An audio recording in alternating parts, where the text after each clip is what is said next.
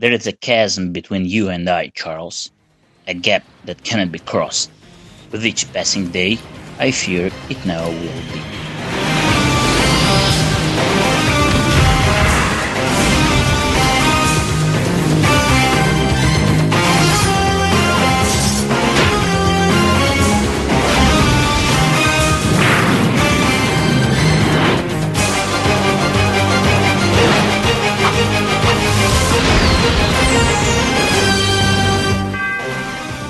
Здравствуйте, дорогие слушатели. Это подкаст Panels of X сайта Spider Media. Меня зовут Станислав Шаргородский. Со мной традиционно Никита Стародубцев. Добрый вечер. Алексей Замский. Здрасте. И мы добрались до четвертой главы большого эпика Джонатана Хикмана под названием Powers of Ten, выпуск второй. И традиционно, ребята, давайте ваши общие впечатления от этого выпуска, особенно после того, что было в прошлом, то есть после того, что было в House of uh, X 2. Это все еще очень хорошо. Uh, здесь в этом номере нет никаких uh, крышесносящих откровений и каких-то редконов или чего-то прям вот такого uh, необычного. Не... Но это так. Это так. Это сейчас расскажем. Но, но по сравнению с uh, ревилом насчет Мойры, здесь, в принципе, ничего такого страшного нету, да. То есть, в принципе, все, ну, как бы, все достаточно обыденно. Но в этом номере наконец-то начался, собственно, сюжет, тот самый, тот самый вот uh, I, I read it for the plot, да, а здесь это началось, а так все, все как бы хорошо, все точно так же отлично. Это все еще лучший комикс про X-менов, который когда-либо был написан. И это единственный комикс, который не стыдно сейчас читать. Да, даже, э, даже Green Lantern и Immortal Hulk стыдно читать. О май гад, это, ж, это, это почему вдруг... Хотя, ладно, давай не Это будем, вопросы а... не к нам, это вопросы к психотерапевту. Давайте, oh давайте God. не будем погружаться в эту кроличью нору. А, Алексей? Ну, я говорил с самого начала, что вот придет, придет Хикман вот как он есть. В смысле, вот самый настоящий Хикман. И в конце номера вот пришел самый настоящий Хикман. А, в смысле, вот это вот, понимаешь, все, да? А, значит, фигур, э, значит, фигуроголовые персонажи со звезд, классификация, значит, э, таблица Galaxy Brain, вот это вот все, да? А, значит, как, ну, в какой ситуации цивилизация становится Galaxy Brain? И, ну... Карпачев скейл, вот это все, да. Да-да-да, и все, что, значит, Хикман любит. Вот это будет битва со строителями в коридоре, я ее жду. Uh, ну, типа, а помимо этого, первая половина, я так понимаю, это все еще X-Comics. У меня к нему есть вопросы, но такие в рубрике, как это, рубрика «Я сыслан Блар» мне непонятно. Uh, а так, ну, все хорошо. В смысле, я согласен с Никитой, что это uh, все еще очень читабельный комикс. В нем и от проявления в нем манеризма Хикмана мне скорее смешно, чем грустно. Это хороший знак. Ну, я для себя вынес три а, мысли по поводу этого выпуска. Во-первых, мы, наверное, все-таки теперь понимаем, как Powers of Ten отличается от House of X, хотя для этого, конечно, было бы неплохо увидеть, что в House of X3. Слушай, я все равно не понимаю. Ну, смотри, Powers of Ten, Powers of Ten продолжает структурно э, быть вот про весь таймлайн, да, мутантский, от, от начала идеи а до... House of X типа только про Мойру, что ли? Ну, а House of равно... X это только про вот точку в 616 в настоящем, в котором вот мы сейчас основываем ну, Krakoa слушай, Nation. Ну, все равно, вот э, все равно я не вижу смысла в том, чтобы это было две серии. То есть э, мне и с, и, с, и с точки зрения покупателя, да, мне было бы удобнее. А я вижу, потому что House of X останется как известная серия, а Powers of Ten будет выкинут, потому что это, ну, потому что это набор филлеров, которые будут не важны, Но... когда ты будешь 20 лет спустя сверяться с, э, ну, с, с моментами в хронологии редконами. Да? Но да. вот опять же, мне как покупателю, да, э, мне было бы гораздо понятнее и легче покупать одну серию или а, как э, пирату упиратить одну серию, нежели чем две. Да, ну, ну, ну просто это э, э, была какая-то логика в Avengers и New Avengers, да, потому что там все-таки были, они были про разное, да, то есть у нас первый title про команду Avenger ов, а второй у нас title про Illuminati и про то, какие они поганые люди, и вот эти два title а в один из моментов схлестываются, да, То есть между двумя этими командами начинается прям битва не на жизнь, а на смерть. А здесь Э, у нас и Кракоа есть в э, Powers of X, э, и в House of X Мойра и Кракоа. В общем, э, нет вот этого вот сигвея, который должен нормально как-то соединить эти серии пока. По крайней мере, для меня. То есть для меня не... Эти, эти серии должны быть одной. Пока я не вижу, не случилось еще такого Э, не случилось еще той страницы, которая мне показывает, ага, это только про это, а то только про то. Вот нет этого еще. Для меня это все еще одна серия, и для меня это странное решение, потому что, ну, это, это, это даже буквально не кроссовер, да, это, это буквально одна и та же серия, которую просто разбили на два тайтла с двумя художниками. Ну, они по-разному рассказываются, и они про разное. Про то, что одна перетекает в другое, да, это факт. Но, опять же, нам надо посмотреть. Смотри, нам надо, в общем, я думаю, я вот говорил про второй выпуск, нам по-хорошему нужно посмотреть, как будет выглядеть House of X3, потому что а, сейчас вот в первом Powers of Ten, во втором Powers of Ten мы прям ведем одну линию из House of X. И мне интересно, как она будет отыграна там. То есть можно ли, например, взять комикс House of X и прочесть его, ничего не потеряв, не читая Power Ну вот уже нельзя, да, потому что в этом А это, номере... не, это неизвестно, да, это неизвестно, да, ну, потому вот что смотри, мы... Уже нельзя, потому что в этом номере нам, э, значит, показывают, что э, Чарльз Ксавье и Магнета, они наускивают Циклопа на то, чтобы он э, атаковал, атаковал Мастер Молд. Подожди, я еще раз. Нам надо посмотреть, как это будет отыграно в House of X3. То есть ты думаешь, что будет повторяться, да? Я не думаю, я не знаю, как это будет отыграно, поэтому я не могу сказать. Возможно, это будет в двух, буквально в двух-трех панельках и как бы типа не нарушит никак нарратив. Но я вижу, что House of X это, скажем так, традиционный комикс про X-менов а, в том плане, что это комикс про супергероев, это комикс про мутантов, вот он в настоящем, вот они, значит, против там людей, против тех, против всех, он более-менее традиционный. А Powers of Ten это вот как раз Хикман, это который Хикман, вот Unleashed. Это Хикмановщина, да. Это, это Хикман Unleashed с, с его там гигантским. Там с э, биондерами, которые уже пришли, все верно Леша подметил. Он же так и говорит, что типа House of X это комикс про важнейший месяц в истории X-менов, а Powers of X это Secret History of the Mutant Brotherhood. Или как-то так. И когда Хикман произносит слова Secret History, ты понимаешь, что нужно отменять циклодол. Но, э, слушай, все, все равно, да, как бы все, конечно, еще раз очень отлично, все хорошо, но мой глав, единственный, не главный, а единственный грайп с этой серии, это то, что она не в одном для меня было бы гораздо ну, э, легче, понятнее, и мне кажется, было бы легче и понятнее для всех, если бы это объединили в одну серию. Да? Это легче для ритейлеров.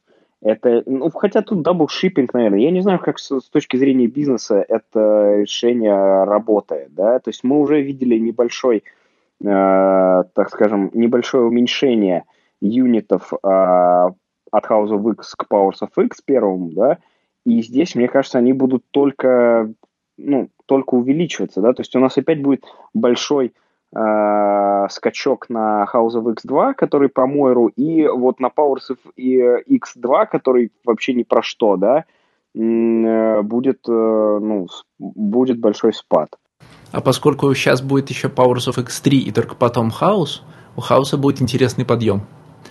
Но да, тут вам виднее обоим, может ли такая стратегия двух серий подвигать больше юнитов, или там, я не знаю, есть какая-нибудь такая тема, что им нужно иметь много хорошо продающихся серий. Но насколько, на, да, на, насколько я понимаю, есть. Да, этим как раз и была вызвана стратегия Алонса, когда он из э, Black Panther э, начинал высасывать по 5, э, по 5 серий. Да? Вот насколько я понимаю, что у них тогда э, в качестве основного вот, э, показателя ключевого показателя эффективности, да, было э, присутствие на market share, то есть буквально завалить просто э, именно селыном магазины, да, именно завалить селыном Diamond, чтобы у Diamond был куча на стоке всяких Black Panther'ов, там, не знаю, Дэдпулов, кого угодно, да, по 10 серий. И вот таким образом у них в юнитах была бы большая э, доля рынка, да.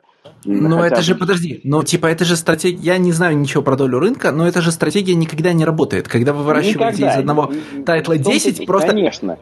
Вместо, вместо 4 долларов тебе нужно в месяц отдавать 20, и ты просто не отдаешь, ну, ни одного. Она абсолютно никогда не работает, но, видимо, у них э, были тогда такие... Э, ну, все равно, слушай, э, это, Марвелом и Диснеем владеют акционеры, а для акционеров это главное рост. Э, поэтому, видимо, на, в тот момент, вот э, в 16-15 году, им важно было просто показать рост количества, а не рост денег, да? Э, ну, короче, для меня странная все равно эта идея с э, вот, буквально заваливанием рынка, но чем черт не шутит, может, они там не, ну это все-таки разное. Заваливание рынка это когда ты буквально тестируешь рынок на предмет потенциал персонажа. Вот э, раньше ты думал, что потенциал персонажа это одна серия, а потом про него выходит фильм, и вроде как этот фильм становится культурным феноменом, он становится каким-то социовысказыванием для большой yeah, группы но, но населения. Он, он становится... И хочется, сейчас, да, я договорю, и хочется в этот момент тебе посмотреть, а как-нибудь это перенеслось на комиксы или нет. Для этого рынок заваливается большим количеством для того, чтобы, это логика, как я их вижу, для того, чтобы понять, где предел вот этого вот возросшего ну, читательского интереса. Если это тест, то тогда хорошо, да, но любой тест, он все равно должен под собой какие-то уже вводные данные иметь, да. Но я отказываюсь верить, что, ну, типа, люди реально думали, что Black Panther может выдержать там, сколько у него было, там, 3-4 или серии, я уже не помню. Но это просто невозможно, да. А культурным событием фильм Black Panther стал исключительно благодаря просто гениальному маркетингу Диснея, и ну, только благодаря этому, да, как кино, я не думаю, что это состоятельный или интересный для кого-либо фильм. Ладно, давай сейчас не будем, не будем к этому возвращаться. А, тем не менее, смотри, вот к данному комиксу, к обсуждению его, это не очень применимо, потому что здесь нету double shipping а, потому что если бы это была бы одна серия, это была бы точно такая же одна серия, которая выходила бы раз в неделю. Сейчас это две серии, которые выходят раз в неделю. Но я вижу все-таки четкое в названии э, разграничивание того, что вот House of X это вот то, к чему вы привыкли, а Powers of Ten это вот Хикмановщина. Потому что если ты будешь читать это в одном title е, вот ты видишь, значит, э, Кракоа, или там Мойру ты видишь, а потом раз, и тебе там скачок на тысячу лет, что вообще, почему, где продолжение той линии, почему продолжение той линии занимает там всего три странички из остальных, а так тебе говорят, ну, это другой title, который является компаньоном к тому, а тот является компаньоном к этому, и опять же, надо посмотреть все-таки, как будет функционировать третий выпуск House of X, потому что Например, важный кусок для House of X из Powers of Ten первого выпуска нам продублировали в House of X 2. Это тот самая, та самая, типа, самая важная сцена. Ее продублировали, ее перерисовали, и это понятно. Это объясняется тем, что она очень важна, но, опять же, надо посмотреть, как House of X3 подхватит э, House of X2. В таком плане, да, э, я соглашусь, нам действительно нужно будет смотреть э, House of X3, будут ли а, там вкрапления из Powers of X, именно тех моментов, которые актуальны для House of X. Окей. А, еще, значит, какой вещь? Э, второй момент, который хотел подчеркнуть, что этот выпуск, несмотря на то, что он не такой насыщенный, а, как предыдущие три, наверное, а, тут действительно начинается экшен, и это прям такой супер сетаповый выпуск. Вот во всех четырех таймлайнах у нас прям сетап подготовка к тому, что будет в Powers of X3, потому что там вроде как должен пойти прям основной экшен уже там по всем фронтам, и это как бы setup, а там пойдет punchline. Я так думаю. Э, а. Нет, это вот в тебе говорит человек, который плохо и мало читает Хикмана. Нет, это не человек... Нет, Леш, э, я читал Хикмана достаточно, я... Нет, здесь я полностью согласен с Лешей. У Хикмана действительно только setup ы. И как бы, как бы я не любил Хикмана, и каким бы апологистом Хикмана я не был, у него действительно только сетапы. Ну, да? я с этим весь не соглашусь. Его, весь его run абсолютно Avengers и New Avengers это были только setup ы это были только setup ы, а ну, punchline а в итоге не было. Ну, в S.H.I.E.L.D. е был отличный punchline в четверке, был punchline в Secret Warriors, который был даже зарублен. Все правильно, а я все правильно, а я сопоставляю э, в данном случае его все время с Avenger ами, потому что я вижу уши Авенджеров вот из каждого номера. Да, да, я здесь опять же соглашусь с Лешей, эту серию нужно сравнивать с Авенджерами. То есть ты перечисляешь, Стас, комиксы, которые Хикман писал до того, как он был великим с большой буквы архитектором Все и организатором есть. огромных эпиков, да? А теперь он занимается вот этим, и уже занимается этим не первый раз. Э, как бы притащил туда приемы из своих прежних авторских комиксов, где он пытался писать эпики примерно теми же ходами, только теперь у него есть редакторы, ему не дают писать огромные просто не текста. Э, но в целом это уже не тот Хикман, которого мы видели, когда он писал четверку. Да, это не Fantastic Four Хикман. Вообще Но я разу. не вижу, я и это и все-таки не Avengers Хикмана. Вот э, вам удобно сравнивать с последней работой и сейчас так, значит, проецировать, что тут такой же Хикман. Нет, здесь не такой же Хикман и он здесь разный. На двух сериях он действительно разный. Это, опять же, то, как мы эти серии дифференцируем. Я э, согласен с тем, что, возможно, в следующем выпуске не будет панчлайна, потому что, э, там, например, панчлайн по одной линии могут оставить для House of X3, и это будет логично, потому что там ему и место. Но, тем Нет, но, не менее, слушай, по, по сути, панчлайн будет... случился в House of X э, 2. Да, пока главным панчлайном серии это реткон про Мойру. Это не панчлайн. Ну, ну как? как? Бы, это, это, это супер панчлайн. Это, это пока самое важное и интересное, что произошло в этой серии. То есть, вот, Не, ну, ну это ну, понятно, ну, честно, что да? это самое интересное. Это Смотри, понятно, что это самое по интересное. Логике но... вещей, по логике вещей самого комикса, да, то есть важные вещи, они происходят как раз в Powers of X, да, то есть вот когда вот эти биондеры приезжают уже к мутантам, и мутанты просят вознесения. Вот это вот важные, глобальные, вселенского масштаба вещи. Но по факту для нас, для читателей, важная вещь-то как раз произошла пока только в House of X2. Все остальное это все наносное. Пока здесь единственное, что вот для чего нужно сделать сноску в Википедии, да, а важно только то, что для чего делают сноски в Википедии, как мы знаем, правильно все, а, здесь только House of X2. Только и в House, House of, X, House of X1 такой же важный House of, комикс. В House of X1 ничего не произошло. Ну как ничего не произошло? Ну, ну, Появилось, ну, появился новый мир для мутантов, появилась новая нация Кракона. Да, да, не, не, не, не, не. Про, про события Powers, э, про события House of X1 мы поговорим, когда у нас будут, когда это все будет контекстуализировано ближе к концу серии, да? Так и смыслы но, мойровских прыжков, они тоже нам потом будут изменяться. Нет, подожди, мойровские прыжки, в смысле, Мойра, Мойра мутант это уже факт. Я, конечно, Все, не ходил в Википедию, но я думаю, что там переписали. Это вот как когда Э, господи, я все время про это рассказываю, когда мы про X-менов говорим, что есть персонаж, который был заредконен уже даже после...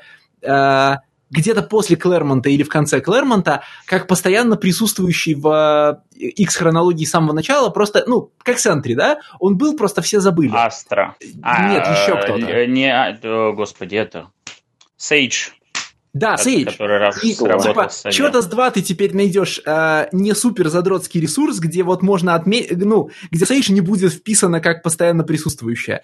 Вы что, так, реально думаете, что не э, в House of X1 уже не вписано во всех просто характер по страничках, которые там появились? Вы думаете, вы не зайдете на страничку Омега Sentinel и не увидите, что она появилась там? Вы не зайдете в страничку Ксавьера и не увидите, что... Не, не, мы про другое. Мы... А, смотри, Мойра X — это факт, упаковывающийся в одно предложение. А вы слыхали, Мойра теперь мутант? Да, все. А, mm-hmm. Событие состоялось, да? А, mm-hmm. Кракоа Нейшн — это штука, про которую надо будет еще до шестого выпуска понимать. Ну, в смысле, а, чё, а как это, а что работает, а как, а Тем куда? не менее, это точно так же упаковывается в одну фразу. А вы слыхали, у мутантов теперь своя огромная нация, а, которая тоже один большой мутант.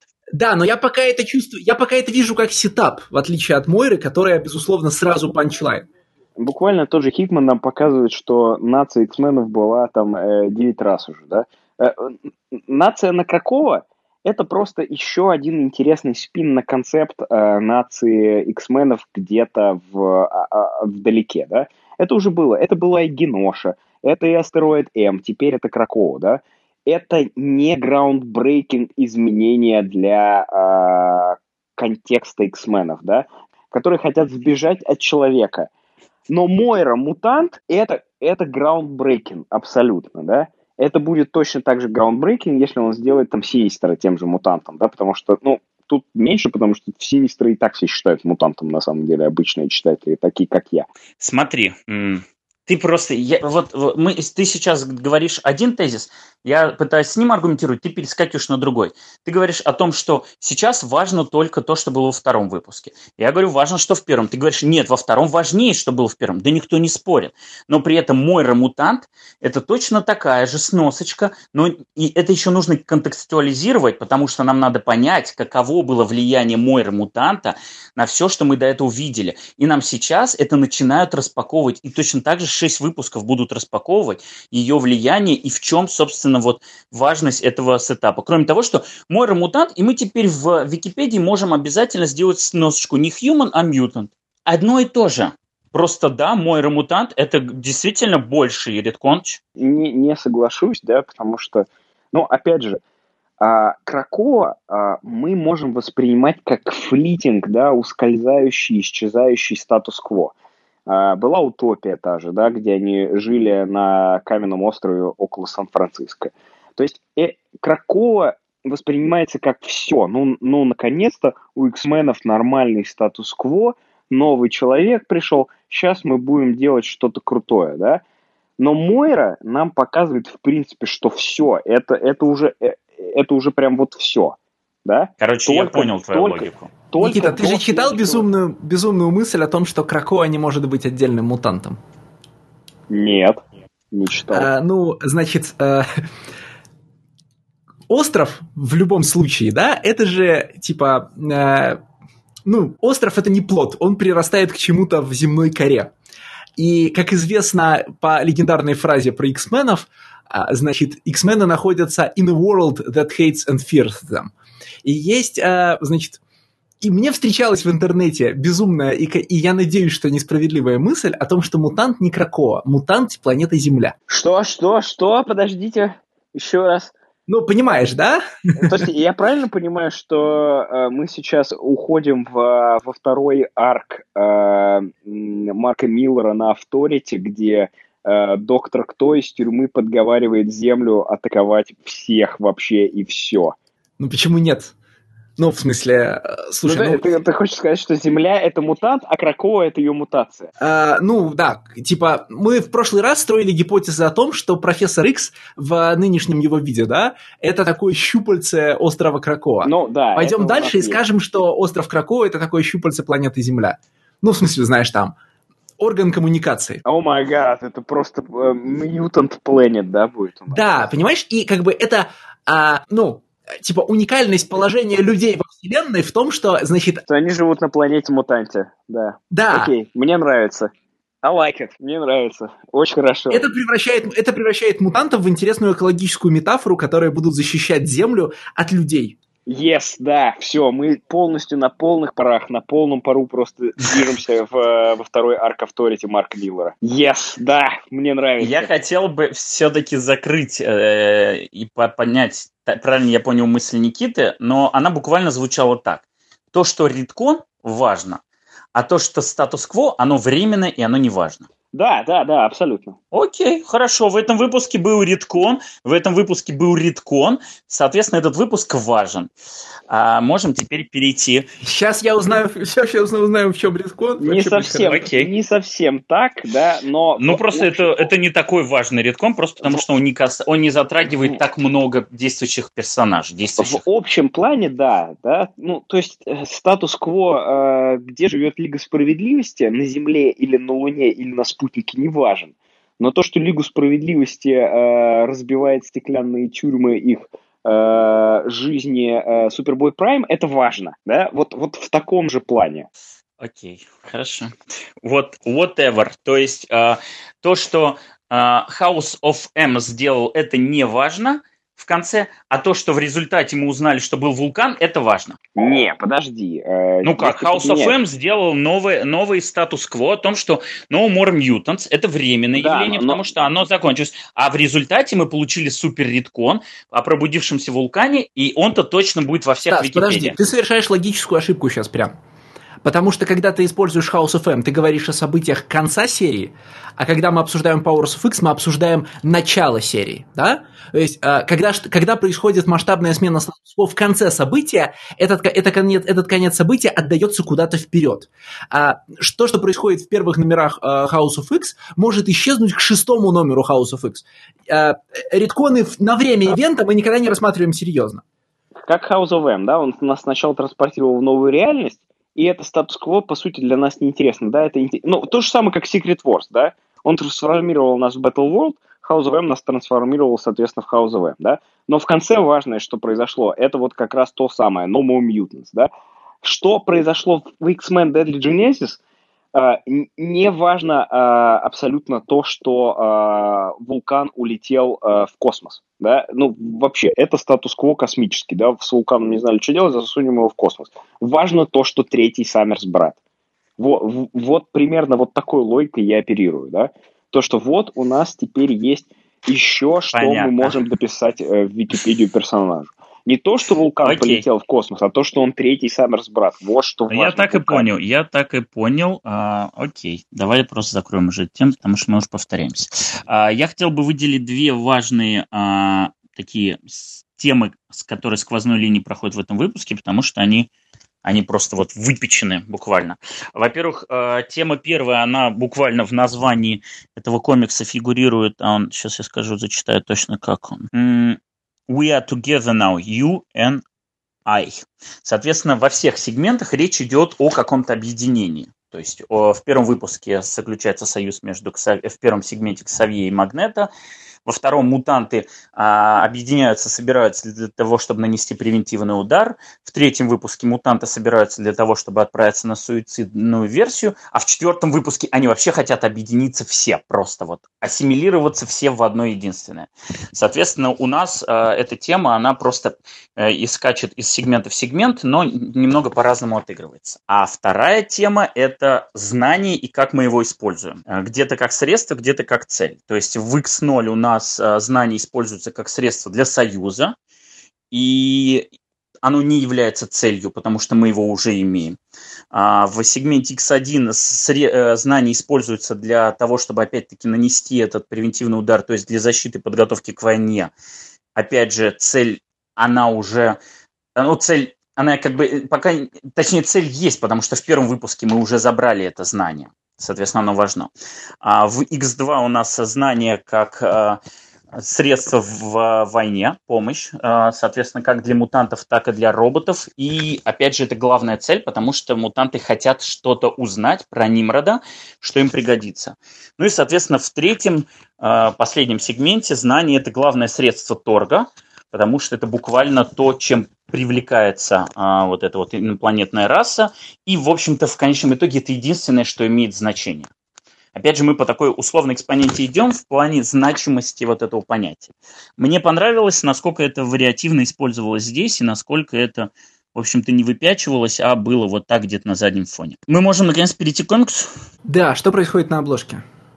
Вот, первое, про что я хотел сказать. Мы ранее говорили о том, как нам на самом деле много показывали и показывают на обложках, и по будущим выпускам видно, что нам уже как бы дают на что-то ответы. И вроде как ты ждешь, что и тут все будет окей, а нифига, потому что эта обложка не имеет вообще ничего общего с содержанием. Это такая типич, типичная X-обложка номер 26. Э, скорее всего, нам просто показали братство мутантов, э, и вот это новое братство мутантов Магнеты, и что э, ну, номер-то про то, что на самом деле Чарльз и Магнета, они заодно.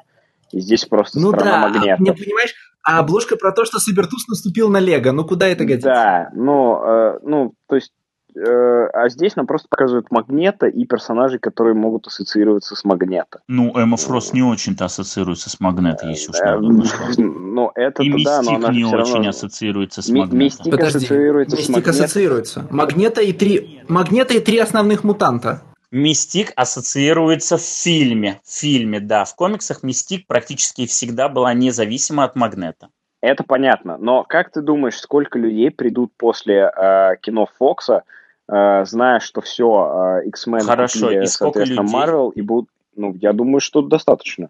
Да, ну, столько же, сколько придут покупать комиксы Black Panther. А сколько людей с кино первый класс начнет ассоциировать тему Фрост Магнета? Ноль. Поэтому это странный аргумент, и он, как бы, его можно и так обыгрывать, и так обыгрывать. Для меня это киношные X-мены плюс жаба.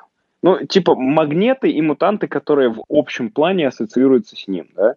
То есть, опять же, Эмма Фрост, она ассоциируется Только с ним, не ну, плюс ну, как, Жаба, типа... потому что все, кроме Эмма Фрост, это первый состав э, братства, который был у Сингера. Эмма Фрост вообще тут не пришей кобыль хвост по такой логике.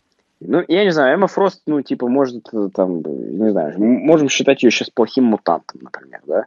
Или, или мутанты антигероя, то есть э, Магнета и Магнета Белый Король, Белая Королева и Фрост. А, понятно. Ладно, можно, это можно сколько угодно. Мне представляется, что это часть одной большой обложки, которая состоит из условно шести частей, и нам показывают всех действующих лиц серии. Просто слева у нас еще обложечка, и справа обложечка, и так далее, и так далее. И тогда, в общем, в этом будет какой-то смысл. Отдельно эта обложка не работает вообще никак. Она очень странная, просто супер странная ну, в плане тематики, сказал, в плане того, как она скомпонована, потому что... Как правильно жа... сказал Леша, это типичная обложка X-Men номер 26. Mm, ну, в общем, я согласен с тем, что это какое-то странное решение, потому что до этого все три обложки, они были прям супер относились к тому, что было в комиксе, а тут внезапно у нас происходит какой-то скачок, в сторону. И, в общем, черт знает, почему такое решение было. Возможно, потом мы это как-то увидим. Я боюсь, что она просто инвентарная. Знаешь, солиситы с обложками должны выходить как можно раньше. Ну, ну, ну, ну не может, понимаешь, быть серия из 12 выпусков, в которых условно, там, я не знаю, 10 обложек будут прям супер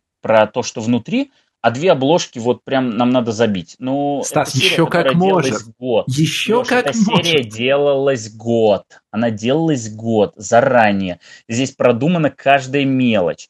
И вот когда ты говоришь о том, что, ну, мне кажется, что вот типа один с обложек они продумали, а двенадцатую они пихнули лишь бы вот пихнуть, ну, это странная аргументация. Конечно, такое может быть, но так можно вообще про что угодно говорить. Ну, вот здесь так, потому что надо было. Нет, я просто склонен, я просто склонен в непонятных ситуациях э, поведения большой двойки, зная, какой общий уровень менеджмента у большой двойки, объяснять э, странные маневры несложным умыслом, а глупостью. Ну, мисс-менеджментом, да, потому что примеры, примеров гораздо большего мисс-менеджмента огромное количество. Странно думать, что они не могут донести до, до типографии 12 обложек и не расплескать по дороге. Ну, я скорее склонен к варианту Стаса, что это будет просто большая обложка, потому что уже даже по тем обложкам, которые рисовал Силва, в принципе, ее можно как-то прикрепить, да, потому что все обложки Силвы более или менее происходят на Кракова, вот, э, там тоже такие групповые фото X-менов. В принципе, это может быть просто... Подожди, если это, не, не, не, если это групповая обложка, вы считаете, что нам не, сказа, не скажут сразу, чуваки, хватайте, это первая часть групповой обложки, вам не, нужно не, Нет, стоп, стоп, стоп. Всегда во-первых, скажут, э, во-первых, Никита неправильно говорит, о какую силу все происходит на Кракова. Первая обложка не на Кракова, третья обложка не на Кракова.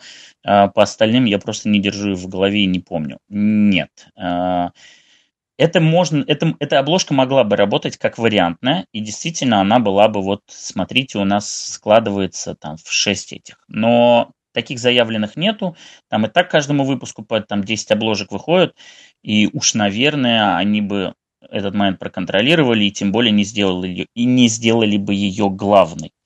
Вот, поэтому просто можно констатировать о том, что эта обложка могла бы так работать, но ее, она так не работает, а отдельно она не работает вообще. И да, я тут не прав, конечно, да, у, у Силвы действительно не все обложки происходят на Кракова, и действительно еще больше прав Леша, что, ну, возможность групповой обложки бы точно как-нибудь подсвечивали где-нибудь э, в новостях и статьях. Тут э, я все виню просто X-менов во всем. Окей. Это они. X-мены ошибка. Я понял. А, мы переходим, соответственно, к сегменту, к сегменту X0. И, ну, во-первых, я хотел бы сказать, что я оказался частично прав, что Магнета все-таки давным-давно все знал и был в курсе. А, единственное, что а, все-таки он знал и был в курсе не с первого выпуска а, X-менов, а примерно где-то вот в районе там до 150 выпуска Uncanny X-Men. И тут, в общем-то, становится интересно и становится ясно, Чего, как что? Я вообще ничего не понял, подождите. Смотри, я сейчас все объясню. Я сейчас все объясню. Значит, э, мое предположение было в том... Подожди, давай с самого простого. Я типа, это год... Давай я нормально это объясню, а потом Хорошо, ты задашь давай. вопросы. Хорошо? В общем, в чем был мое предположение о том, что Магнета был в курсе всего плана Мойра и Ксавье, который вот сейчас вырисовывается. Все то время, пока он э, там уничтожал Сан-Франциско и скручивал мосты. До начала X-Men 1. То есть вот прям с самого начала. Это было мое предположение. Сейчас выясняется, что нет. Магнета стал в курсе при, в определенном месте хронологии людей X. Сначала я хотел бы сказать о том, что становится ясно, как функционирует сегмент X0. То есть вот этот Year One, опять же, для всех, кто вдруг не видел твиттеров, еще что-то. Year One – это не буквально год первый. И что вот эта сцена произошла в тот же год, когда произошла сцена из Powers of Ten. Нет, Year One – это вот условно кусок, да, какой-то временной, который по порядку ближе к единице, чем к десятку. Хотя на самом деле вот логика ломается, потому что если мы посмотрим по таймлайну, нет, но тем не менее, как бы Year One – это то, что условно было до House of X. House of X это уже Year 10, ну и там далее, там, Year 100 это не 100, это может быть 256 год, а Year 1000 а может быть 5600. Чтобы все это узнать, где, ну, куда, куда нужно обратиться? Да никуда не нужно обращаться. Это, в, во-первых, это можно предположить, но... Из чего я должен... Стоп, стоп, стоп. Сейчас, Спокойно, сейчас не кричи, не кричи. Из чего я должен кричи, предположить, что надпись кричи. «Год первый» означает не, не год кричи. первый, а какой-нибудь год не десятый? Не надо, во-первых, кричать. Во-вторых, э, это можно предположить э, хотя бы из того, что не все так должно ложиться ровно. Вот типа год первый, год десятый, год сотый, год тысячный. Это можно предположить из того, что они 50 лет континуити запихнули там в 10 лет это очень странно и ровно. Это можно предположить из того, что это комикс степени 10, это комикс про порядки. Не просто про э, порядок, вот в данном случае порядок, он не ограничивается просто 10, 100, 1000. Это вот условно мы говорим теперь о трехзначных числах. И трехзначное число может быть 286. Мы говорим о четырехзначных числах. Это может быть 5614. Мы говорим о однозначном числе. Вот, вот об этом речь. Стас, а конкретно это подтверждается... Ты занимаешься апологетикой чего? Э, Твиттера Джонатана Нет, Хикмана? Я, или... да вот я не откуда собираюсь ничьей апологетикой. Я тебе объясняю, как я до этого дошел, еще до того, как я увидел твит, в котором подтвердили мое предположение. Вот и все, Алексей. Я не занимаюсь ничьим э, оправдыванием. Я тебе говорю... Нет, ну потому не что... говоришь, не кричи, начал... говорю, не заводись. Ну потому а... что ты на меня сразу набросился, где ты мог это узнать? Ты мог этого не узнать, ты мог до этого догадаться. Причем здесь на тебя, смотри, не на тебя. Когда я понимаю, когда начинаются расклады типа э, из твиттера Джонатана Хикмана можно получить подтверждение, что год 10 это не год 10, я негодую, понятно, не в твой адрес, а в адрес, значит, вот этой системы. Э, короче, в адрес твиттера, допустим, скажем это так.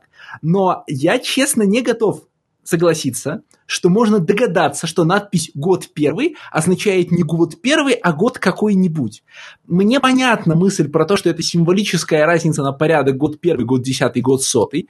Но, во-первых, а, совершенно неудивительно, что они, например, ну, для меня не совершенно неудивительно мысль, что, например, 50 лет хронологии запихнули в 10 лет.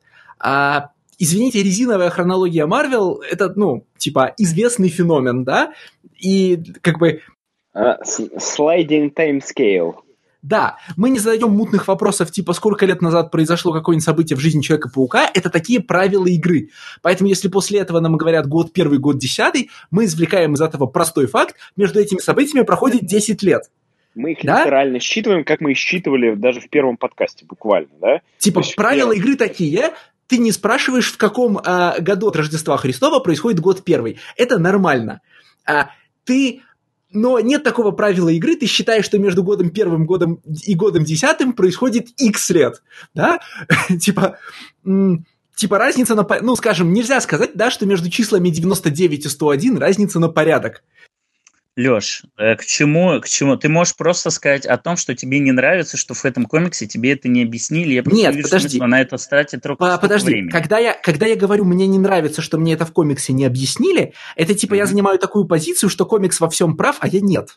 Да? Просто мне нужно куда-то ходить и говорить, дяденька, значит, э, реплай, а, отреплайте мне в Твиттере, объясните мне, что я не понял. Нет, передо мной есть комикс, а, как бы я его читаю, мне надо, мне надо бы его, наверное, понимать. И у меня безотносительно как бы вот этой всей теории степеня десятки, э, есть, э, ну, следующий вопрос. А, вернее, несколько. Я надеюсь, я надеюсь, что я не один такой тупой среди читателей, но если я один, нам в комментариях напишут больше такого не спрашивай, я буду тебя спрашивать в чате, а не в подкасте. Первое. А, в какой момент относительно хронологии старой серии происходит, происходит а, встреча Мойры и профессора на этой на, на ярмарке под открытым небом, которую мы читали в прошлых номерах. Они только встретились. Не, они только встретились. Ну, в смысле? Это Не, подожди, подожди, когда... Никита, пусть мне специалист ответит. Это происходит когда? В смысле? Это происходит за очень много лет до начала X-Men, потому что они встречаются, когда Мойре 17 лет. Это указано Окей. в таймлайне House of X2. Она очень плохо сохранилась. Она не выглядит, Кстати, да, это вот еще один отдельно, это вот еще один интересный разговор, почему в, в области Powers of Ten я должен метафорически воспринимать цифры 1, 10 и 100, а в таблице жизни Мойры, где написано год 49 год 50 я это должен воспринимать буквально и не считать, что 49 и 50 это такая, ну, разница на годик, ну, может, на два. Но это, опять же, не к тебе.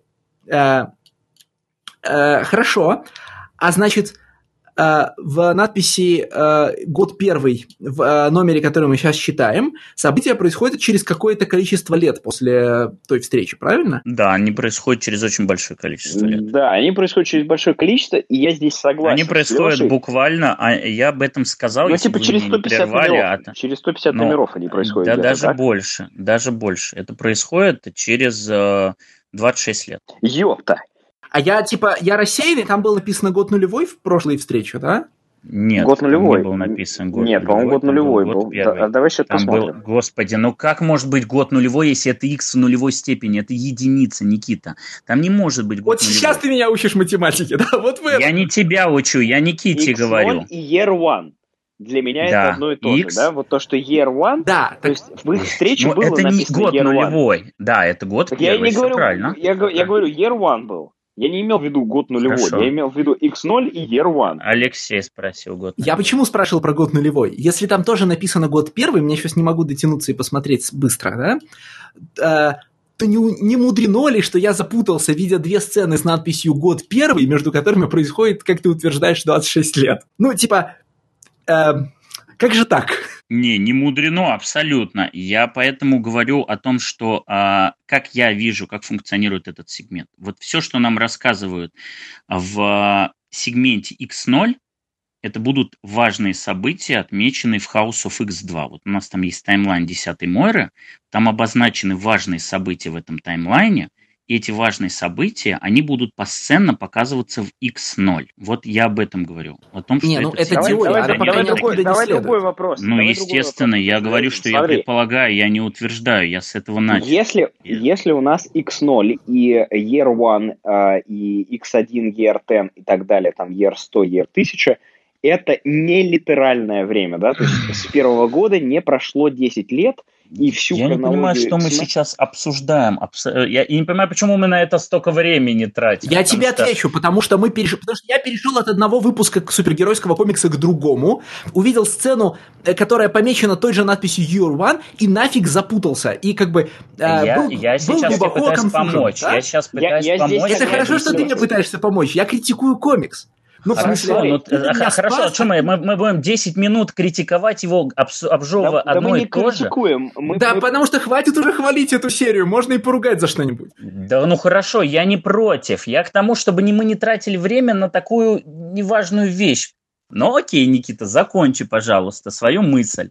А, моя мысль в том, что, смотри, мы даже в первом подкасте мы думали, что вот та страничка из Powers of X это литеральная, э, соответственно, трата времени, да, именно, э, ну, то есть прошествие времени. То есть у нас с первого года до десятого года, э, до, там, с нулевой степени до первой степени прошло буквально 10 лет. То есть, ну, я так думал, смотри, Хикман, то есть я даже тебя спрашивал там в подкасте, да, что Хикман у нас что, получается, уместил всю вот эту вот 40-летнюю э, байду с Continuity X-менов в 10 лет, получается, что ли?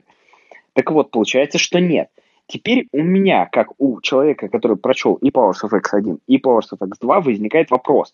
А в House of X2 вот этот таймлайн с э, жизнями Мойры, он литеральный, то есть она буквально дохнет, когда ей 49 лет, или он такой же, типа ER41, ER42, а между ними может быть 20 лет, 15 лет, 26 лет. 500 лет. Вот, у меня возникает вопрос Хорошо. здесь. Значит, я уверен на 100%, что то, что показано в таймлайне в концовке House of X2, это буквальные и абсолютно точные цифры. Здесь, здесь, вот конкретно X0 это действительно для условной красоты. То есть нам надо показать вот это вот 0, 1, 2 и 3 степень. Вот x0 это действительно сегмент, который в этом плане жульничает. Но жульничает только потому, что нам нужно было показать их первую встречу. Первая встреча была, да, в институте, она была за хреново тучу лет до X-менов. И в этом плане, как бы, если бы мы начали X0 с первого выпуска X-менов, это бы работало. Потому что X0 бы в таком случае нам бы типа показал там, да, 8, там, 9 лет. А X10 уже пошли бы десятки лет про X-менов. То есть пошло бы двухзначное число.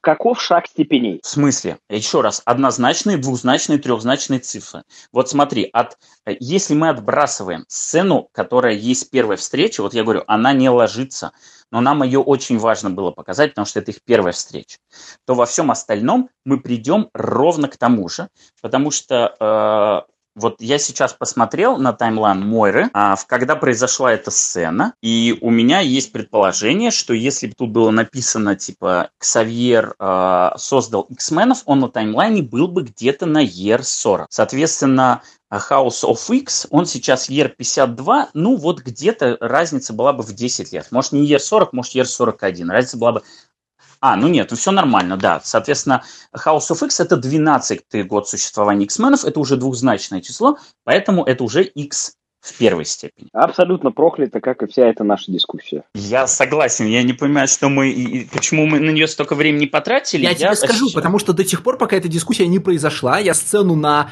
острове читал как сцену, происходящую почти сразу после сцены встречи Мойры и Чарльза. Да, да, да. И да, не да. было никаких экс... Так не надо, чтобы ты мне объяснил. Это письмо надо вместе с автором посылать, чтобы он его сам читал. Нет, так это не работает.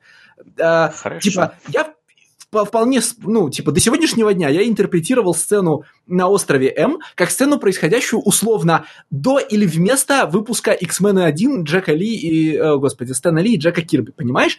И это меняет отношение к тому, что, ну, типа, в зависимости от того, когда оно происходит, ты по-разному интерпретируешь личности э, Ксавье и Магнета, даже да, да, в таком простом задротском ключе. Потому что если все последующие события происходят уже в контексте э, встречи Ксавье Мойры и Магнета, то профессор Ксавье из Аскамбек, вот эти все дела, да, и не то, что там Мойра вызвала 9.11, а там профессор Ксавье вызвал войну во Вьетнаме, я не знаю, ну, в смысле, не остановил, ну, еще что-нибудь такое. А если же это произошло через 150 выпусков, то как бы, ну, типа, я могу к этому попроще относиться немножко. Окей.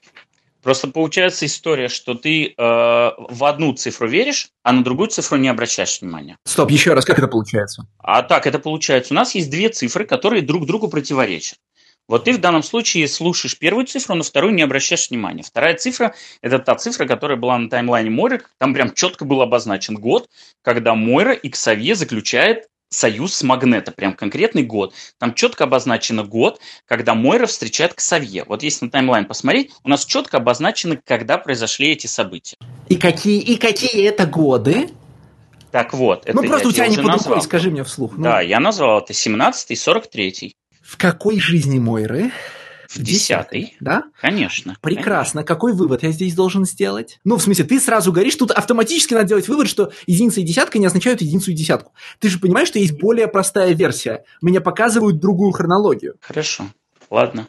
Окей. Более простая версия. Я не против Нет, ну... более простой версии. Леш, ну я не вижу смысла реально в этом. Но вот мы зацепились за вещь, которая... Ну, она, она мне не интересна в этой дискуссии, серьезно.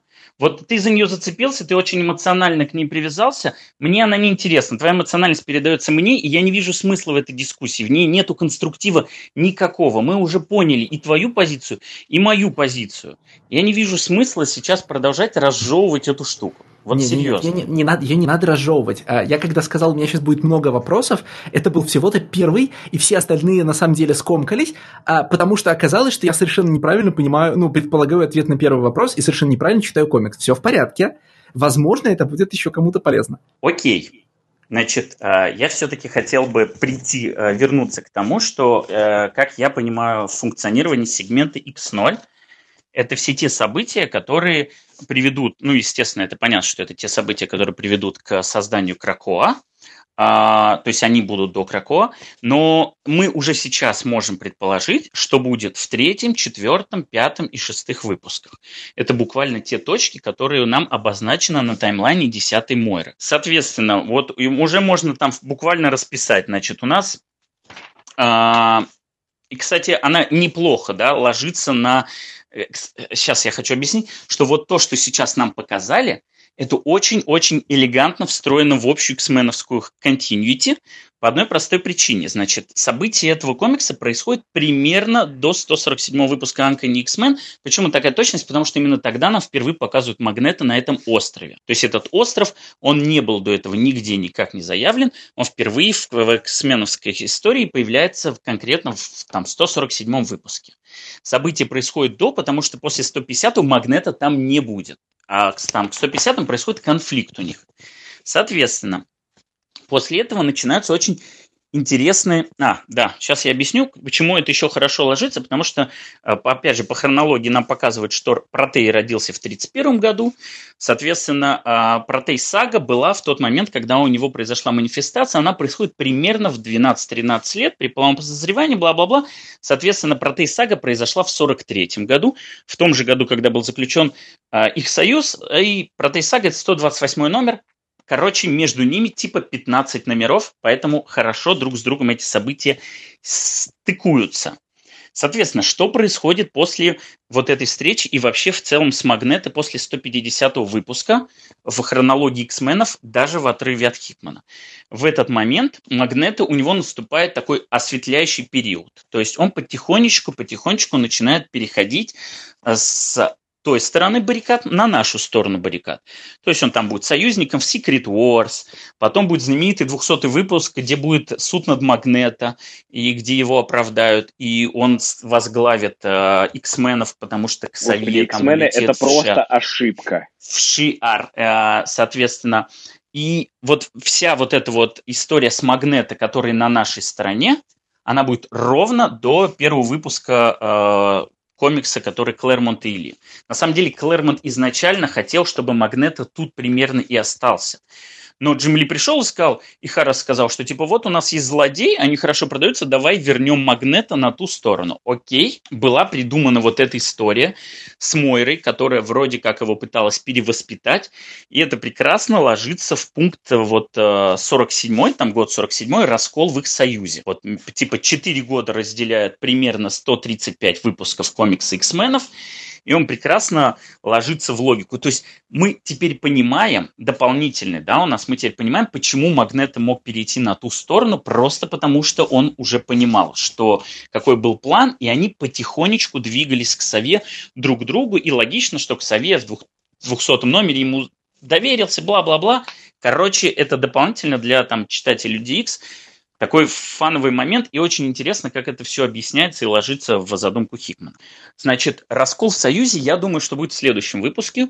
То есть нам как-то, э, мы будем плясать вокруг событий X-Men 1.3 э, и вокруг вот той самой истории с Мойрой. Я думаю, что это будет стартовая сцена в Powers of X3. Соответственно, в Powers of X4 э, я думаю, что либо в пятом будет уже показана типа смерть Мойры или ее инсценировка, вот что-то такое, короче. То есть у нас она примерно хорошо ложится, там типа смерть по таймлайну два года, это еще через 100 выпусков после раскола. Короче, очень неплохо именно синхронизировано с реально тем, что происходило. Единственное, что очень странно, это почему э, события там, с геноцида на Геноше до House of X упаковали в два года. Это странно, потому что ну, могли бы разнести на больше, но окей. Вот. Пока ты рисуешь довольно безрадостную картину. А, и вот ну, почему. А, если прав, нам пря, правда будут изображать а, эпизоды из таймлайна Мойры из прошлого номера, то ничего хорошего ждать не приходится, потому что пять страниц встречи на острове М отлично укладываются во фразу Ксавье и Мойра заключают, заключают э, союз с Магнета. Прям ничего помимо этой строчки на этих пяти страницах не происходит. И как бы если и дальше пойдет в том же духе, то, конечно, это будет очень безрадостно, ну, типа безрадостные куски каждого номера. Я потому что довольно пристально, ну, попробовал пристально, хотя я, конечно, не разбираюсь в хронологии, закопаться в эти пять страниц в поисках скрытых деталей, но как-то что-то я не обнаружил ничего. Ну, я соглашусь в том, что, скорее всего, вот сцены из э, X0, они будут чисто для фанатов, фанатов X-Men, и это придавание дополнительного контекста тому, что мне, они уже знают. Мне кажется, Powers of X3 будет посвящен полностью ассолту Нимрода на астероид э, Кракова. Никит, мы до этого дойдем. А, погоди. А, я согласен с Лешей в том плане, что а, как бы по сути и для новых читателей, да, это будет просто иллюстрация того предложения, которое есть в таймлайне. Это с одной стороны. Для старых читателей это при, м, добавление нового контекста тем событиям, которые они уже знают. То есть нам показали редкон, а вот То есть ты мне хочешь сказать, что старым читателям очень я важно хочу, знать да, формулировки, с которыми люди говорили друг другу «ты мой друг»? Нет, нет, не совсем. Не совсем. Старым читателям важно узнать, а как же так происходило, что все это время это был план Мойры, но в наших историях это никак на них не сказывалось. Вот как же так? И вот нам объясняют этот редкон. А вот так. Вот Мойра встретилась к Савье, и они заключили союз Магнета вот в этом моменте. И ты такой, Действительно же, после этого Магнета и его поведение, оно изменилось, оно стало другим. Такой, окей, хорошо, это интересно. В следующий раз... Но не пять же а долбанных мой... страниц. Ну, это уже вопрос не ко мне, пять, не пять. Э... Стас, да тут не один вопрос не к тебе, да? Не, ну я не вижу проблемы в пяти, я не вижу проблемы в пяти страницах по той простой причине, что тем сегментам, которые ему важнее, он все равно уделяет больше страниц. Вот если бы это был бы основной, то есть, да, допустим, у нас есть 4 сегмента, у нас есть я не знаю, там, тут не 20 страниц комикса, здесь больше страниц комикса. Э, я, кстати, не смотрел, сколько нарисованных. Ну, даже если их, блин, надо по-хорошему посчитать и понять. Но, допустим, их будет 20, да. Вот если бы у первого сегмента было бы больше всего страниц, там было бы, я не знаю, 8, у второго было бы там 4, и у третьего и четвертого по 4 я бы понимал прекрасно, потому что это действительно расход. Но у тех сегментов, которые стой, важны... Стой, стой, давай прям посчитаем. Нас... Давай Окей. вот прям возьмем и посчитаем. У первого сегмента 5 страниц, у второго 4, у третьего 2, 7, и у четвертого 4. Кстати, страниц в комиксе не так много, как кажется, тут я понял. Но смотри, это типа второй ну, по длительности, страниц, да. второй по длительности эпизод могли бы подарить нам больше страниц Ауэрбой и Немрода, да, как бы, которого вообще Но... Ну. как бы, всего две, а дарят вместо этого, ну, типа, исторически важный разговор между главами государств, ну, нет. Ну, я вижу это так. У нас главный сегмент здесь это э, X2, то есть про Аурбой Немрод, и поэтому и там, я не знаю, в первом выпуске тоже было больше страниц, поэтому там будет как бы основное действие. А в X1 это вотчина больше House of X, поэтому там будет по чуть-чуть потому что не надо забирать у House of X его хлеб, поэтому этого будет по чуть-чуть. А последний выпуск это такой, ой, а последний сегмент это такой даже не эпилог, но, в общем-то, мысль, которая высказывается, она на самом-то деле упаковывается в коротенький выпуск, и ее буквально надо размазать на 6 выпусков. Но чтобы размазать на 6 выпусков, надо ее давать маленькими порциями. Поэтому последний сегмент тоже маленький, как и второй. Наверное, на первый можно было бы сократить типа до четырех страниц там и прочее, но до двух, до двух. Вещь. Я тут заглядывать стал в Клэрмонта, до Леш, двух можно его сократить. Леш, э, смотри, вот послушай. Значит, э, я когда захожу на форумы, а это мое любимое сейчас дело, потому что мне нужно говорить о том, что будоражит фанатов. Я каждый раз в обсуждении комикса Powers of Ten вижу, что третий, четвертый сегмент мне абсолютно не интересен, по той простой причине, что я не испытываю никакой эмпатии, у меня нет никакой эмоциональной привязки к этим персонажам. Это все где-то далеко, это все действительно там отменится, это все какое-то глобальное. Дайте мне моих X-менов.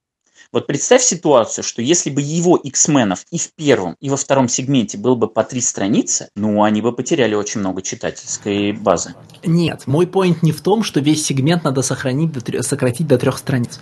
Мой поинт в том, что, э, скажем, что содержимое на текущий момент первых двух эпизодов э, вот в номере Powers of X2 укладывается в две и одну страницу соответственно. Вся, вторая, вся четверка э, ER10, да, кроме того, что там можно смотреть на крутейшие подбородки, она укладывается в э, эпизод Nimrod, is Become, Nimrod Becomes Operational и тоже помещается в одну страницу. И все остальное время мы могли бы как-нибудь хорошо проводить время. Ну, вот, э, знаешь, я не знаю, э, шутка не для всех, герои идут в, герои идут в кофешоп, да, а, там, не знаю, падает, взрывается вертолет, падает космическая станция, герои разговаривают о своих чувствах, потому что читатели, которые ходят на форумы, не знаю, Сибиара, наверняка же хотят, чтобы герои поговорили о своих чувствах. Короче, происходят какие происходит не политический разговор об уже известном на три страницы, а происходит что-то, зачем мы реально приходим в эти комиксы. Мыльная опера, там, вот это вот все. Я уже дал ответ на этот вопрос. И сегмент X2 не может быть насыщенным, потому что это хлеб House of X. Они не могут его отнять. Поэтому ну, я, вот хорошо, я про X0 это говорю, да? Давайте, хорошо, но... а, давайте две страницы о политике и три страницы о романтике, ну, например. Ну, ну нет. Как, какая романтика? Это комикс, тут не будет романтики сейчас. Вот, вот в 12 выпусках не будет романтики. Как, какая романтика? Будет... Подожди, ты же апеллировал к фанатам с форумов. Сходите к этим фанатам с форумов. У каждого второго из да, них наверняка безусловно. есть собственная страничка на АО3 со всеми, со всеми их запросами на романтику, аккуратно проставленными по тегам. И... Это сто процентов, но Хикмана, у Хикмана это вообще Я, я ничего не, не понял, и, и, и, и просто, ну, как будто две ведьмы сидят и проклинают меня сейчас. Давайте двигаться уже к этому, к аннотациям. Мне Хорошо. интересно, что должно произойти в этом подкасте, чтобы я сказал, давайте двигаться дальше. Вы оба уже сломались. Хорошо, а, значит, э, что еще тут важно? Ну, я про этот остров говорить не буду, потому что про него особо ничего не известно, и что это откуда, но понятно, что он инспирирован Лавкрафтом. Привет, Провиденс. Так, а, единственное, кстати, важно, это, я не знаю, тут есть фанаты э, этой Magic Ильяны Распутиной? Ну, э. допустим, э, среди слушателей есть, э, соответственно, она стала тем, кем стала, как раз когда X-мены находились на этом острове, потому что на нем был портал вот этот в Лимбо, и Беласка ее туда затащил, ну, а дальше уже история. Подождите, кто соус Табаско ее туда затащил? Беласка. Не прикидывайся, что не знаешь, Никита. Я не да, знаю, кто такой Беласки, честно. Ну, окей, хорошо. Хорошо. А, значит, мы переходим к сегменту X1. И это сегмент, да, действительно в очередной раз показывает, какой крутой циклоп. А, потому что а, он вот буквально крадет эту сцену и у Магнета и у Ксавье своей просто вот непоколебимостью и своим вот этим опять э, э, форматом генерал, который выиграет любой бой. Это вот просто does it need doing, когда Магнет описывает... Просто циклоп-силовик. Просто он вот. Просто, я себе представляю, как да. он разгоняет протесты в Москве. Просто дубинг, просто вот этими панчами из своего визора. Просто просто мочит этих либералов, просто собравшихся. Просто потом на них дела там делает, там в прокуратуру пишет. Просто реально, циклоп просто мент. Про, ну вот просто тупо мент. Просто Что тупо, начало происходить? Просто Я... тупо ФСБшник. Просто вот, ну, ну, ну реально. Почему? Окей. Но, тем не менее, очень крутая панелька. Если вы взгляд... в... посмотрите, вот когда он говорит «And it will be done», там у него в, в визории отражение и магнитовского шлема, и шлема Ксавье. Вот они прям по краям очень круто выглядят, просто топ league вообще панелька. А на предыдущей странице есть э, очень смешная панелька э, Next Generation Sentinels, где циклоп стоит в позе. Посмотрите на эту херню. Причем в довольно необоснованной позе. Да когда же они уедут уже, блин? Я, я так понимаю, что к Леше уже ОМОН приехал, все. Не, ну он просто в этот момент обернулся. Ну, то есть ты когда... Нимрода на картинке показывает? Нет, э, кадр в середине страницы, где циклоп жестикулирует двумя руками в сторону. Вот это прям такая очень... Была бы она покрупнее, а, она была бы миметичная. А, ты это. Все, Вообще, конечно, глядя на эту и предыдущую сцену, я все время думаю про фразу Ларри Хама о том, что если у вас никогда в кадре не помещается, типа, если у вас уже несколько страниц в кадре не помещается ни один персонаж в полный рост, то у вас камера слишком близко, ну, типа, подъехала слишком близко, пора ее отодвинуть. Э, ты не замечаешь, как редко рисуют здесь э, персонажей в полный рост, пока не появляется, например, вот э, циклоп, выходящий из портала. И, где, и в, тот, в тот момент, когда ты замечаешь, что в, рядом с выходящим из портала циклопом есть профессор X, значит, закрытый консолью до, до пояса деликатно, Э, ты начинаешь подозревать, что художник пытается как-то откосить от рисования ног, потому что периодически у него вот он кадрирует ровно так, чтобы ровно по колено. Мне кажется, здесь это все-таки сценарно обусловлено, потому что здесь Сильва действительно рисует в основном бюсты. Но в других комиксах Силвы там полно фигур и не скрытых, и не закрытых ничем, потому что тот же Легион супергероев, тот же Ultimate Doomsday, там очень много персонажей, и они все, в принципе, в полный рост. Я думаю, что проблема вот в чем. А, у нас есть три персонажа, которые очень много говорят на этих страницах. На каждой странице достаточно много текста. Это тексты не двух персонажей, которые условно можно запихнуть на две панельки и нарисовать эти косички. Нет, у нас несколько разных персонажей говорят, и поэтому для этого требуется большое количество панелей. А большое количество панелей, ну, ты не можешь туда запихивать а, персонажей во весь рост, ну, просто потому что они ограничены по пространству, по размеру. Если бы тут было бы меньше текста, было бы меньше панелей, пожалуйста, эти рисовали бы и в полный рост, и в такой рост. Я не вижу здесь... Ну, то есть я согласен с Никитой, что это объяснено сценарно. Стас, тут на самом деле везде э, 5-6 кадров и этих самых, э, и 12 пузырей. Ну, то есть э, госстандартная такая норма для большой двойки. То есть никаких специфических превышений по количеству не совершается. И, типа, на тех же 5 кадрах и 12 пузырях можно, ну, типа, пошушать другими комиксами, мне, правда, в голову приходит только Астро Сити, но я прям уверен, что я у большой двойки найду э, сразу же.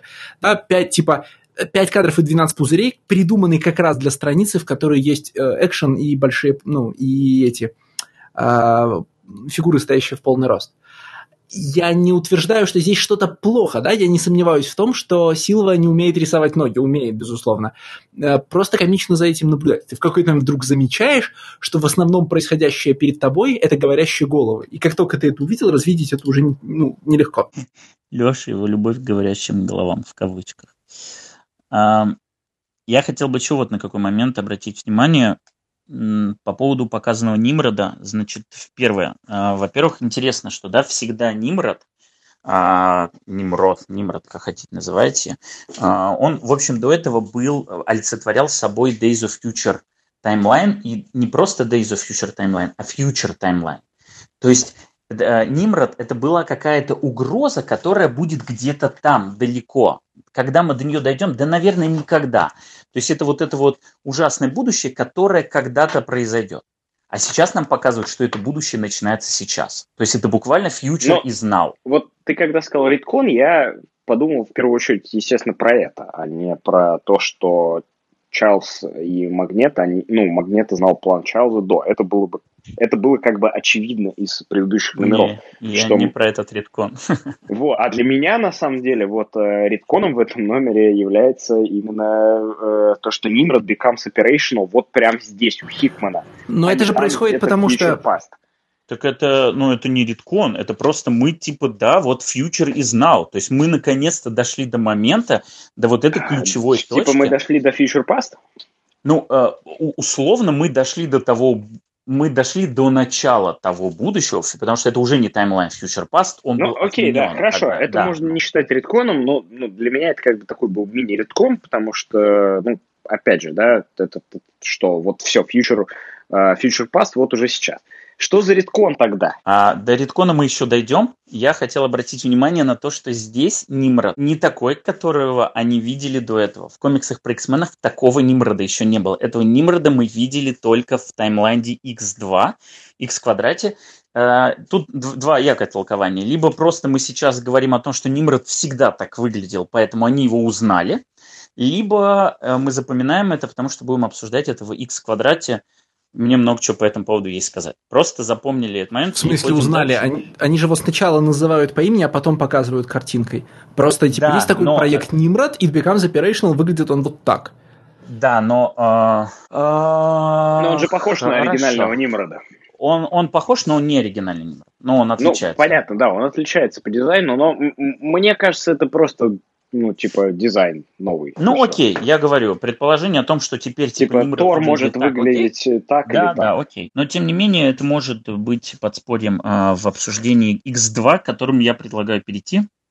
И нам сразу, да, показывают, что, в общем, все мы ошибались. Old Man это апокалипсис, и Никита, наверное, Блядь. счастлив по этому поводу. Ну, я вообще не счастлив. Э, я, я сразу же как... Ну, я всегда читаю спойлеры, я всегда смотрю спойлеры, и, и типа, ну, ю, ну, ну что такое? Мне так понравилась э, наша теория про Франклина, хотя даже не мне она пришла в голову. Вот, реально, Франклин был бы просто супер. Ну, а по Old Man, по... Come on. Ну, давайте следующую страницу. Так подожди. Здесь начинается самое, вот у меня есть несколько дискуссий на сегодня заложенных, здесь начинается самое важное. В общем, а, вот по первым двум страницам, да, до того, как мы перешли к Нимроду, ну, по ним сразу возникает вопрос. Мы просто в прошлом выпуске это коснулись так по верхам. Сейчас хотел бы э, подробнее выслушайте меня, пожалуйста. Значит, в каком таймлайне происходит x2? Значит, подразумевается, что он происходит в том же таймлайне, в котором происходит x0 и x1. То есть это буквально десятая жизнь Мойры, и все вот эти сегменты – это куски десятой э, жизни Мойры. Тем не менее, есть огромное количество фактов, точнее не фактов даже, а таких намеков на то, что X2 происходит все-таки не в десятом таймлайне, а в девятом. Значит, их несколько. Первый мы озвучили в прошлый раз по поводу того, что там она видела эти карты Таро э, в десятой жизни, хотя это как бы будущее она не могла видеть, значит, это было в девятой жизни, и она оттуда вынесла. Но, допустим, карты Таро это просто был художественный такой прием. На самом деле карты Таро там были стандартные. Окей, мы можем это отбросить. Второй момент, который я кидал вам в чате, сейчас я его проговорю для слушателей. Значит, э, я пересматривал uh, Powers of Ten 1, потому что мне же сказали, что каждый новый выпуск позволяет по-новому взглянуть на то, что ты видел до этого. Я этого не сделал после House of X2, но сделал сейчас и пригляделся к вот этим подписям, которые есть на всех файловых страничках. Там Extinction, Exe, OX, House of Krakot. Короче, вот, вот эти все маленькие приписки, которые э, тебе тип, типа позволяют как-то э, классифицировать, систематизировать эту информацию. И на страничке про Surviving Mutants, где нам рассказывают о том, что теперь мутанты это беженцы в империи Шар, внизу есть подпись. А, m, нижнее подчеркивание, x, ну, короче, mx files, то есть теперь мы это уже понимаем, что, скорее всего, речь идет о Moira x files, то есть э, непонятно где, но допустим. И внизу приписка ml, нижнее подчеркивание, 09, apoc build. Apoc build мы можем отвести в сторону ml 09. То есть я буквально ну, Moira, это как Moira, Life, 9, да. Moira, Moira Life 9, 9, да.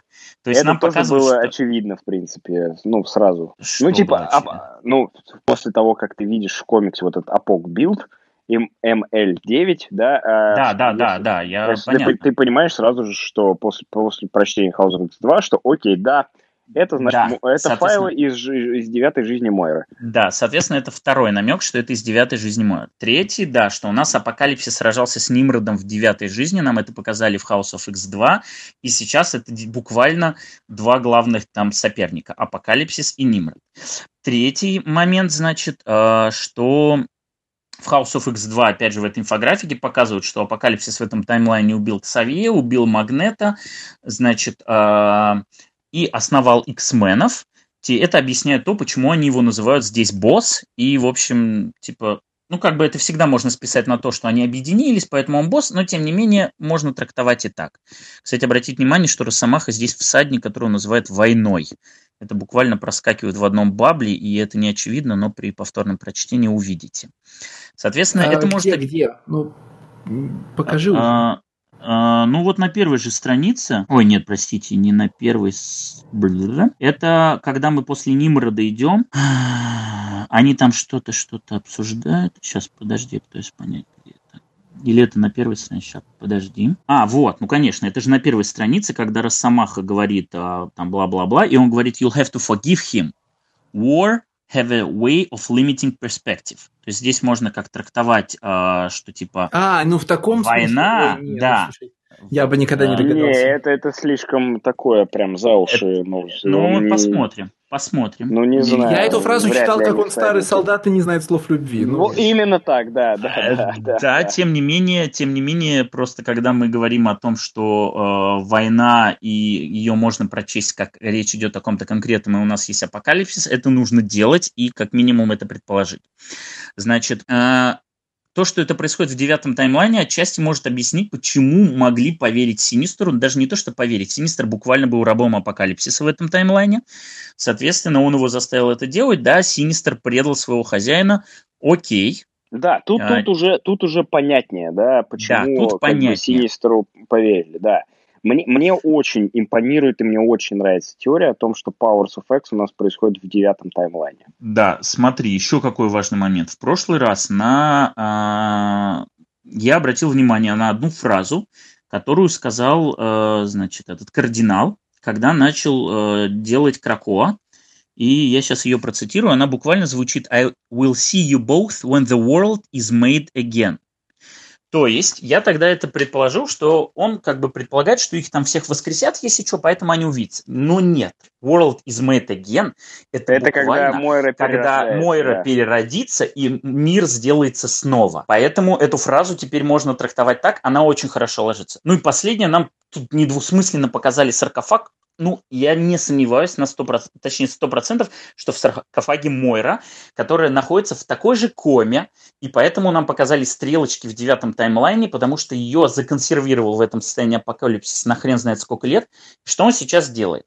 Сейчас апокалипсис а, вместе с X-менами, они все готовы пожертвовать собой для того, чтобы узнать какую-то информацию, которую они сообщат Мойре, типа после чего она умрет. Таймлайн, да? Они, они тянут а, после таймлайн. чего она умрет с этим знанием, и в десятом таймлайне у нее уже будет информация о том, как появился Нимрод.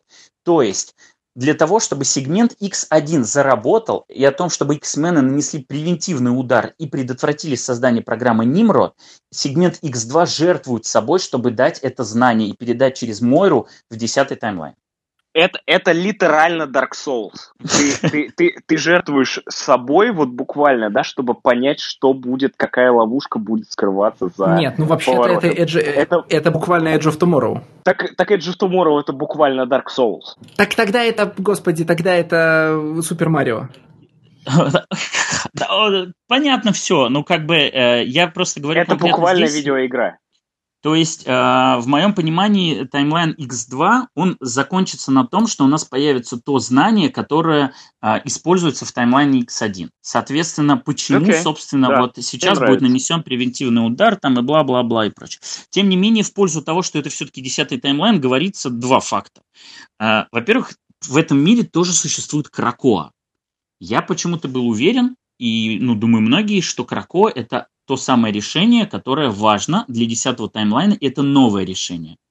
Но как бы если это девятый таймлайн, то Кракоа-то была уже тогда.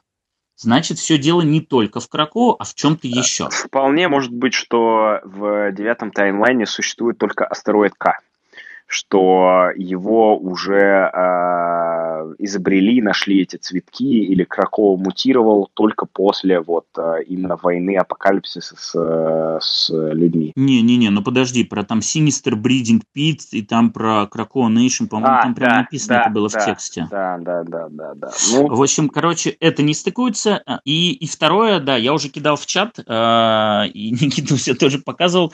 В общем, фанаты отыскали в фантастическом фантастической четверки Джонатана Хикмана э, момент, где Франклин из будущего, то есть уже взрослый, рассказывает, что там стало с Джонни Штормом и э, The Thing, существо. Да, и он буквально говорит о том, что, ну, типа, да, вот как-то там существо, мы с ним сражались против Омега Сентинел и Нимрода. Yeah, boy! И он так это бросает вскользь в 2012 году. Э, я не говорю о том, что тогда Хикман хотел это придумать там и прочее, у него держал в голове. Нет, ну скорее просто сейчас он очень клево это привязывает и типа вот посмотрите, посмотрите, уже тогда я показал. Но раз Франклин это говорит, значит это все-таки будущее десятого я, таймлайна. Я, слушай, я надеюсь, что все-таки Франклин будет, что он, он должен выстрелить как-то. Смотри, нам э, сказали о том, что выжило 8 мутантов. И, соответственно, нам 7 показали, восьмого не показали. Восьмым может быть либо Мойра, которая находится в состоянии вот этого комы, либо Франклин все-таки есть. Потому что если Франклин не здесь, то где он? Есть еще два места, где мог быть. Ну, он может быть в прошлом. Среди... Не, Франклин может быть в прошлом. То есть вот он, он может он может сейчас, да, он может сейчас быть э, в своем вот этом таймлупе за лупе и э, может прямо сейчас путешествовать как раз фантастик Фор Хикмана 2010 года. Да, возможно, возможно. А, ну, посмотрим. А, соответственно, да, соответственно, дальше мы переходим наконец-то к сегменту про Нимрода, Аубой Нимрод. И он, конечно, очень клев, потому что он просто буквально ради лулзов сжигает людей, а потом косплеит Гамлета. Но, Это, но, конечно... Но, но, мы, мы, я до сих пор считаю, что Нимрод boy. но это абсолютно проклятый троп злодея, который убивает своих подручных просто, чтобы показать, что он злодей. Ну, типа, это, это все равно, что в 2019 году сделать еще одного афроамериканца с электрическими силами. Бендис, я смотрю на тебя. Да? А, минуточка Легиона супергероев. Lightning Lad теперь а, мулат, скорее всего, и у него, сука, электрические силы. Ну, ну, вот, ну, типа, вот, оно, как? вот оно настоящее проклятое этого ну, подкаста. Ну, ну, типа, ну, типа, ну, типа как, вот, да, э, уже, уже, ну, э, афроамериканцы с электрическими силами, это уже настолько проклятый мем, что в 2019 году делать Lightning Leda с электрическими силами мулатом или афроамериканцем, не знаю. Э, ну, Блин, но это надо быть просто омега-брейн э, писателем. Но, но, но, типа, Добро пожаловать в проклятый выпуск нашего недельного подкаста. У меня одно, значит, у меня одна похвала и один вопрос. А, похвала у меня такая, что одном, одним из самых трудных челленджей для современного комикс, комикс-сценариста в супергероике а, будет придумать очередную причину кому-нибудь говорить вслух вещи, которые обычно люди вслух не говорят. С тех пор, как упразднили э, баблы, значит, На, э, баблы эти, мысленные, мысленные, да. Thought bubbles, да. Возникла радикальная проблема, как же все-таки заставить злодеев рассказывать свои злодейские планы, если, если мы уже знаем, что злодейские планы это, ну... Э... Я сделал это 35 минут назад. Да-да-да. И Хикман здесь выходит, значит, замечательным образом выходит на площадку, где до сих пор отжигал в основном Моррисон, с, э, в частности, с, с величайшей страничкой Моррисона про Кажется, я опять говорю сам с собой, интересные последствия чего там, э, криоразморозки или чего-то еще в моем любимом комиксе. И вот э, обосно... ты обоснование... Про, ты про Лигу, что ли? Ты, ты про Лигу, что да, ли? Да, конечно. Э, кто-то из злодеев Лиги, по-моему, ключ а, говорит сам с собой и обосновывает это тем, что у него, значит, типа проблемы с мышлением после... Да, ну, наверное, после наверное, языки, да. Которого держали в этом... Да-да-да. Где-то. Его где-то держали. Black, Продолжали. Black, да. Сейчас я, сейчас я пойду вспоминать. И в этом смысле Нимрод в, прекрас... значит, в прекрасной компании. А вопрос у меня следующий. Мы быстро проскочили это место, но я раз за разом вижу в разных выпусках не только по-моему, правда, только Powers of X, потому что сцена с, с Мистик, которая приходит на остров Кракоа, тоже была в Powers. Есть какая-то удивительная э, одержимость э, этого комикса флешками, которые попадают в чьи-нибудь руки. вот, значит, Мистик сложно фокусировать, значит, как это была прям, как это называется по-русски, Центр перспективы кадров э, с Мистик, входящий э, на остров, был в том, как она вынимает пальцами флешку, да, да, это, значит, после этого были моменты, где флешка перелетает от телекинеза профессора X, но там хотя бы был какой-то подтекст, как вы мне сказали. И здесь тоже треть страницы занимает акт передачи флешки в большую руку апокалипсиса. Мне кажется, это метатекст на, на то, как э, это метатекст на то, как Хикман передавал свои э, сценарии редакторам. Не по да, почте, правильно. потому что почту, почту могут взломать. Почему, почему не было э, ликов, да, почему не было всяких сливок, да, потому что Хикман сразу на компьютер отключен от интернета, на флешечку, и флешечку к Джордану Уайту прям, вот прям вот на поезд, флешку под сердце и вперед. И лично, Все. лично в руки. Лично а, в руки. Лично товарищу Сталину. Склоняюсь, склоняюсь к тому, а, что, о чем я уже говорил, да, а, лейтмотив и вообще важность этого комикса, это в том, как мы используем знания и насколько оно здесь играет центральную роль. Вот флешка – это буквально физическое олицетворение этого знания. Поэтому то, как оно передается из рук в руки, оно буквально очень важно. Поэтому нам на это делают фокус каждый раз при любой возможности. Это хороший ответ, я его приму. Спасибо. А, э, ну, понятно, да? А дальше, типа, Нимрод смотрит на стройные ряды серверов, которые на эту флешку похожи. Все тут тоже как бы логично, да? Тут э, я сейчас вот по поводу того, что он там расскажет. Э, ну, хорошо, ладно, давайте перейдем к этому. Нам, наконец, объясняют суть Персиваля и в чем его были способности.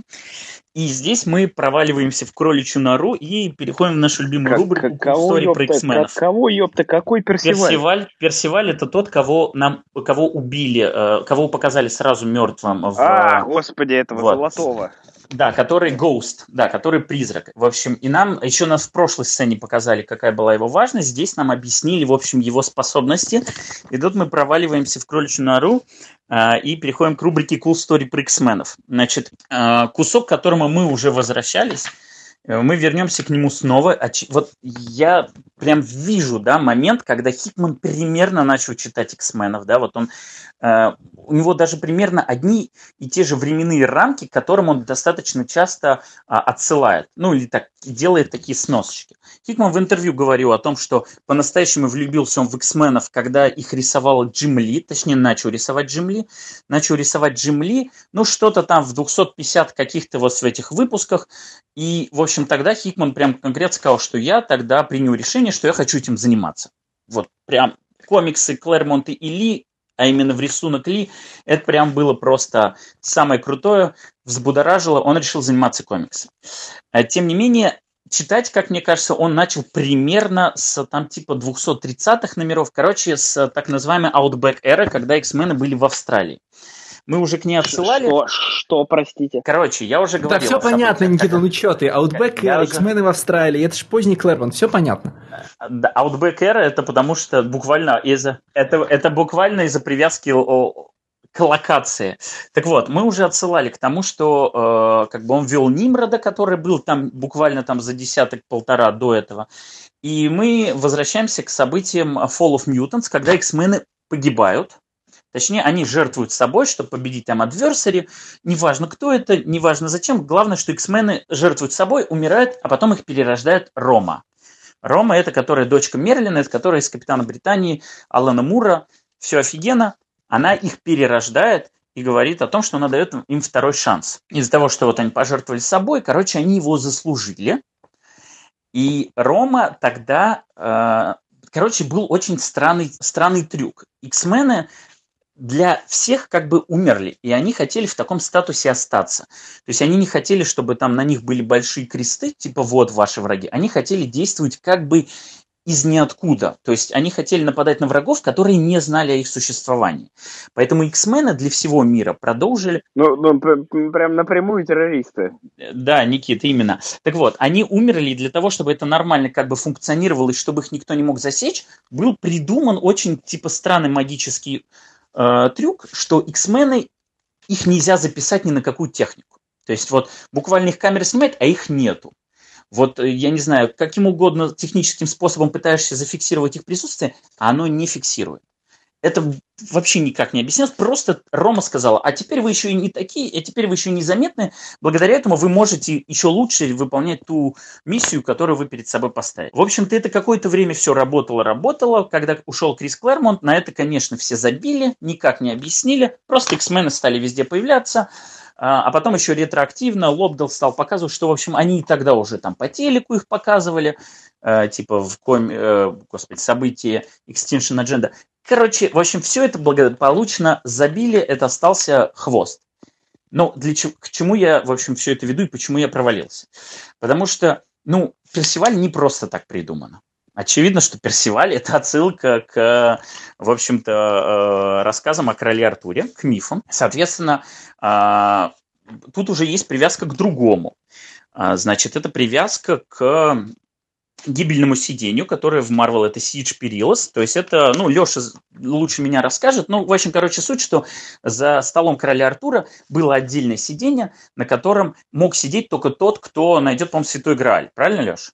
Нет, вообще, типа, те, кто, те, те, кто на него, да, садился, были просто обречены. Как бы, про Грааль тут ничего такого. А, ну ты про то, что Персиваль... Да, да. Значит, Персиваль достаточно часто ассоциировался, что это место было для него, и он был достоин его.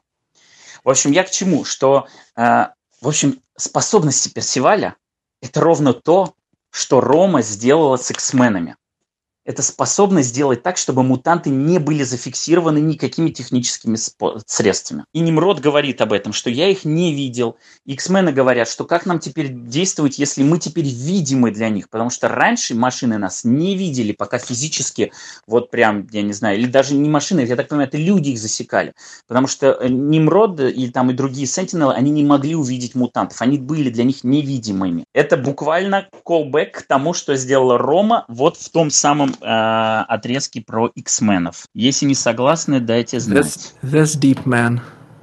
That's cool. Не, а... я абсолютно согласен. И это я ждал, что Стас уже... скажет, если не согласны, отписывайтесь. Не, э, э, это было уже понятно, когда ты сказал, что Рома сделала X-менами невидимых, да, и понятно, что Персиваль это отсылка вот э, к этому, да, ну, это стало понятно после объяснения, естественно, я не знаю ни про Рому, ни про Сич Перлус, и вообще. Понятно, понятно. Просто буквально есть два стула, на один сядешь, на... Окей. А, соответственно, после этого мы возвращаемся опять на астероид Кей. И все-таки оказывается, что это нифига не Блэк Том Кэссиди. Так что все спокойны. Мы не могли знать о том, что это Блэк Том Кэссиди, просто потому что это не Блэк Том Кэссиди.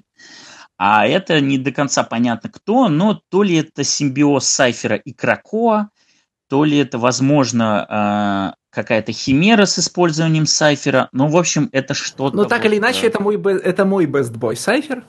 Это сайфер, да, да, безусловно, это какая-то часть сайфера. И тут тоже есть очень важный момент, точнее, не важный момент, есть супер крутой колбэк. Нам показывают, что, в общем, от сайфера остался только глаз, буквально. Вот нам показывают, типа, вот куда вставляется опять, флешка. Опять мы к стульям да. приходим. Да, да, мы практически приходим к стульям, и это важно для X3. Значит, э, Сайфер, э, ну, я думаю, что это даже Никита знает, что, в общем, они лучшие друзья с Варлоком. А, конечно, и, общем, это я знаю, да. да. Я же читал X-Factor Питера Дэвида и Карла Дженда. Это знают даже просто те, кто открывал Нет, первый, это, это первый House of X. Да? Нет, это ну в смысле у Сайфера да. Варлок в виде руки в первом выпуске да, Хитмана. А, да, да, там да, даже, да, даже да, нам да, показали. Да. Вот. Но, тем не менее, короче, в New Mutants Клэрмонта Uh, они были прям лучшими друзьями по одной простой причине, потому что Варлок никто не мог понять без Сайфера. То есть Варлок, когда появился, он говорил на инопланетном языке, его смог понять Сайфер, благодаря этому могли коммуницировать. Короче, он стал uh, self-friend, dearest self-friend Duke. Короче, суть к чему, что на протяжении их дружбы Сайфер, в общем-то, короче, Клэрмонт не очень знал, как можно хорошо использовать Сайфера.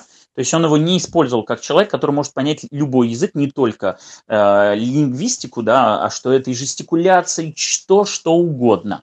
Соответственно, Сайфер большую часть времени был как бы бесполезен.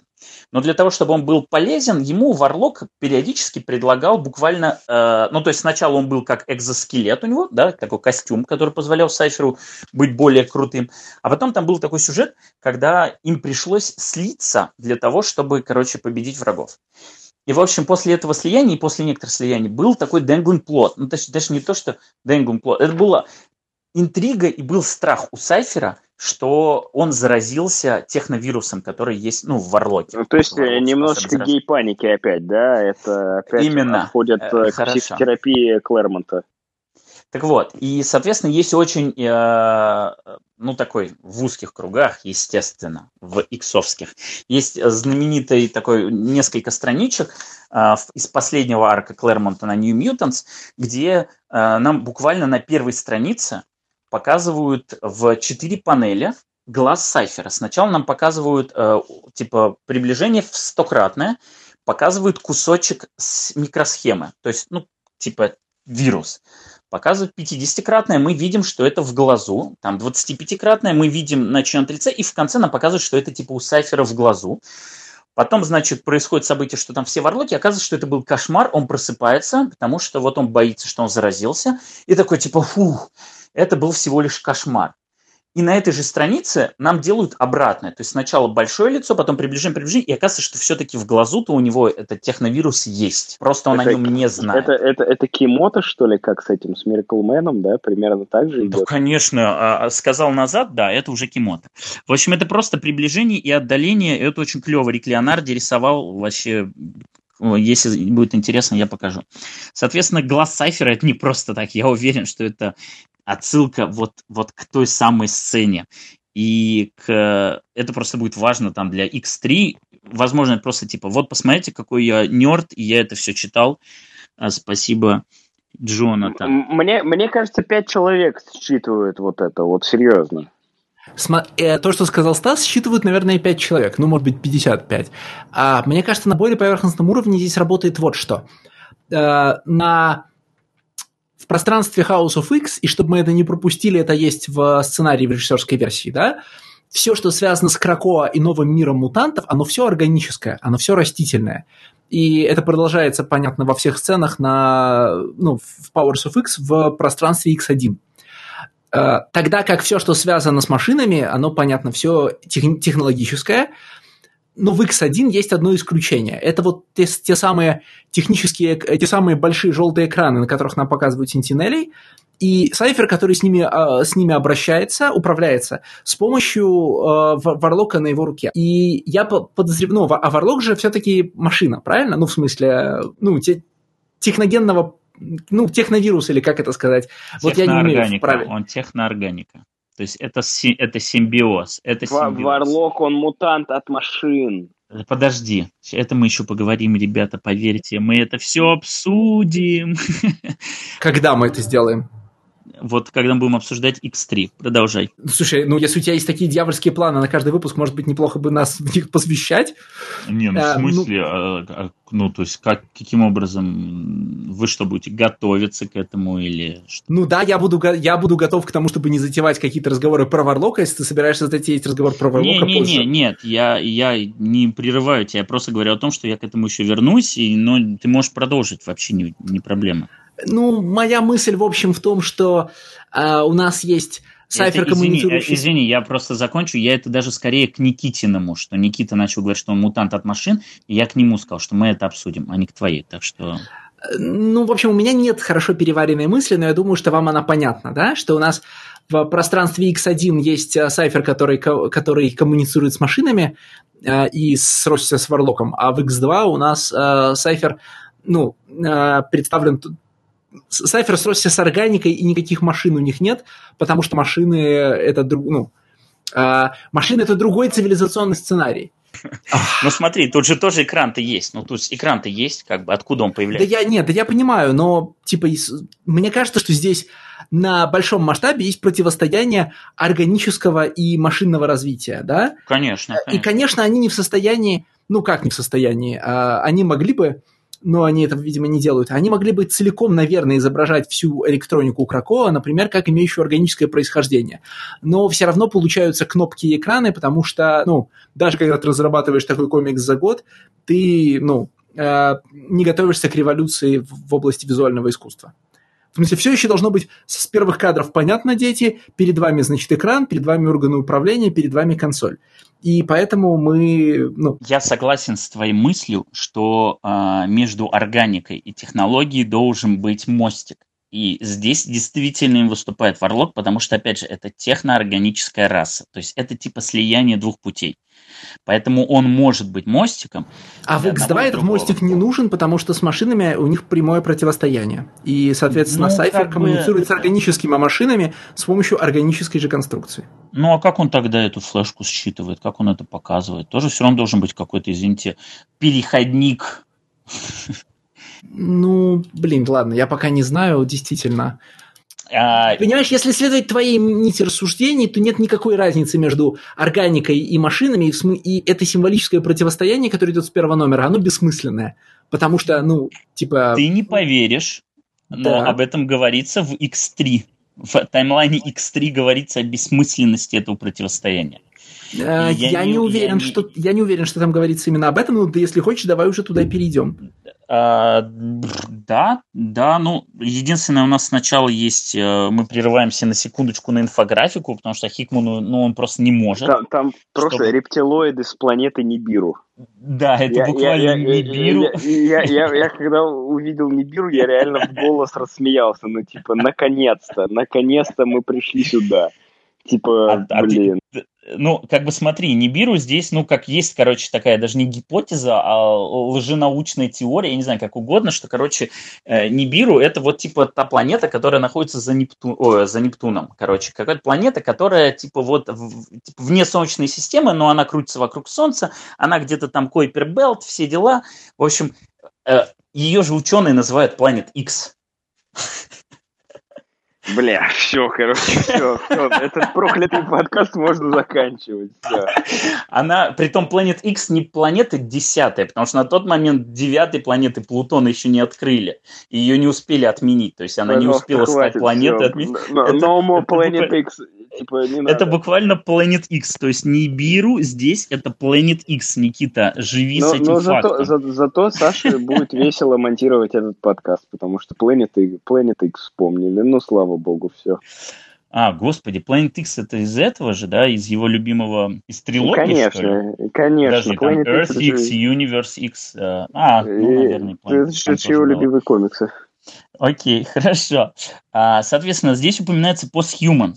Вот Posthumans это же Mutants? Ну, не обязательно. Не, ну, предположение. Не обязательно, возможно. Но это же А, такая ловушка, в которую нас должны поймать обязательно.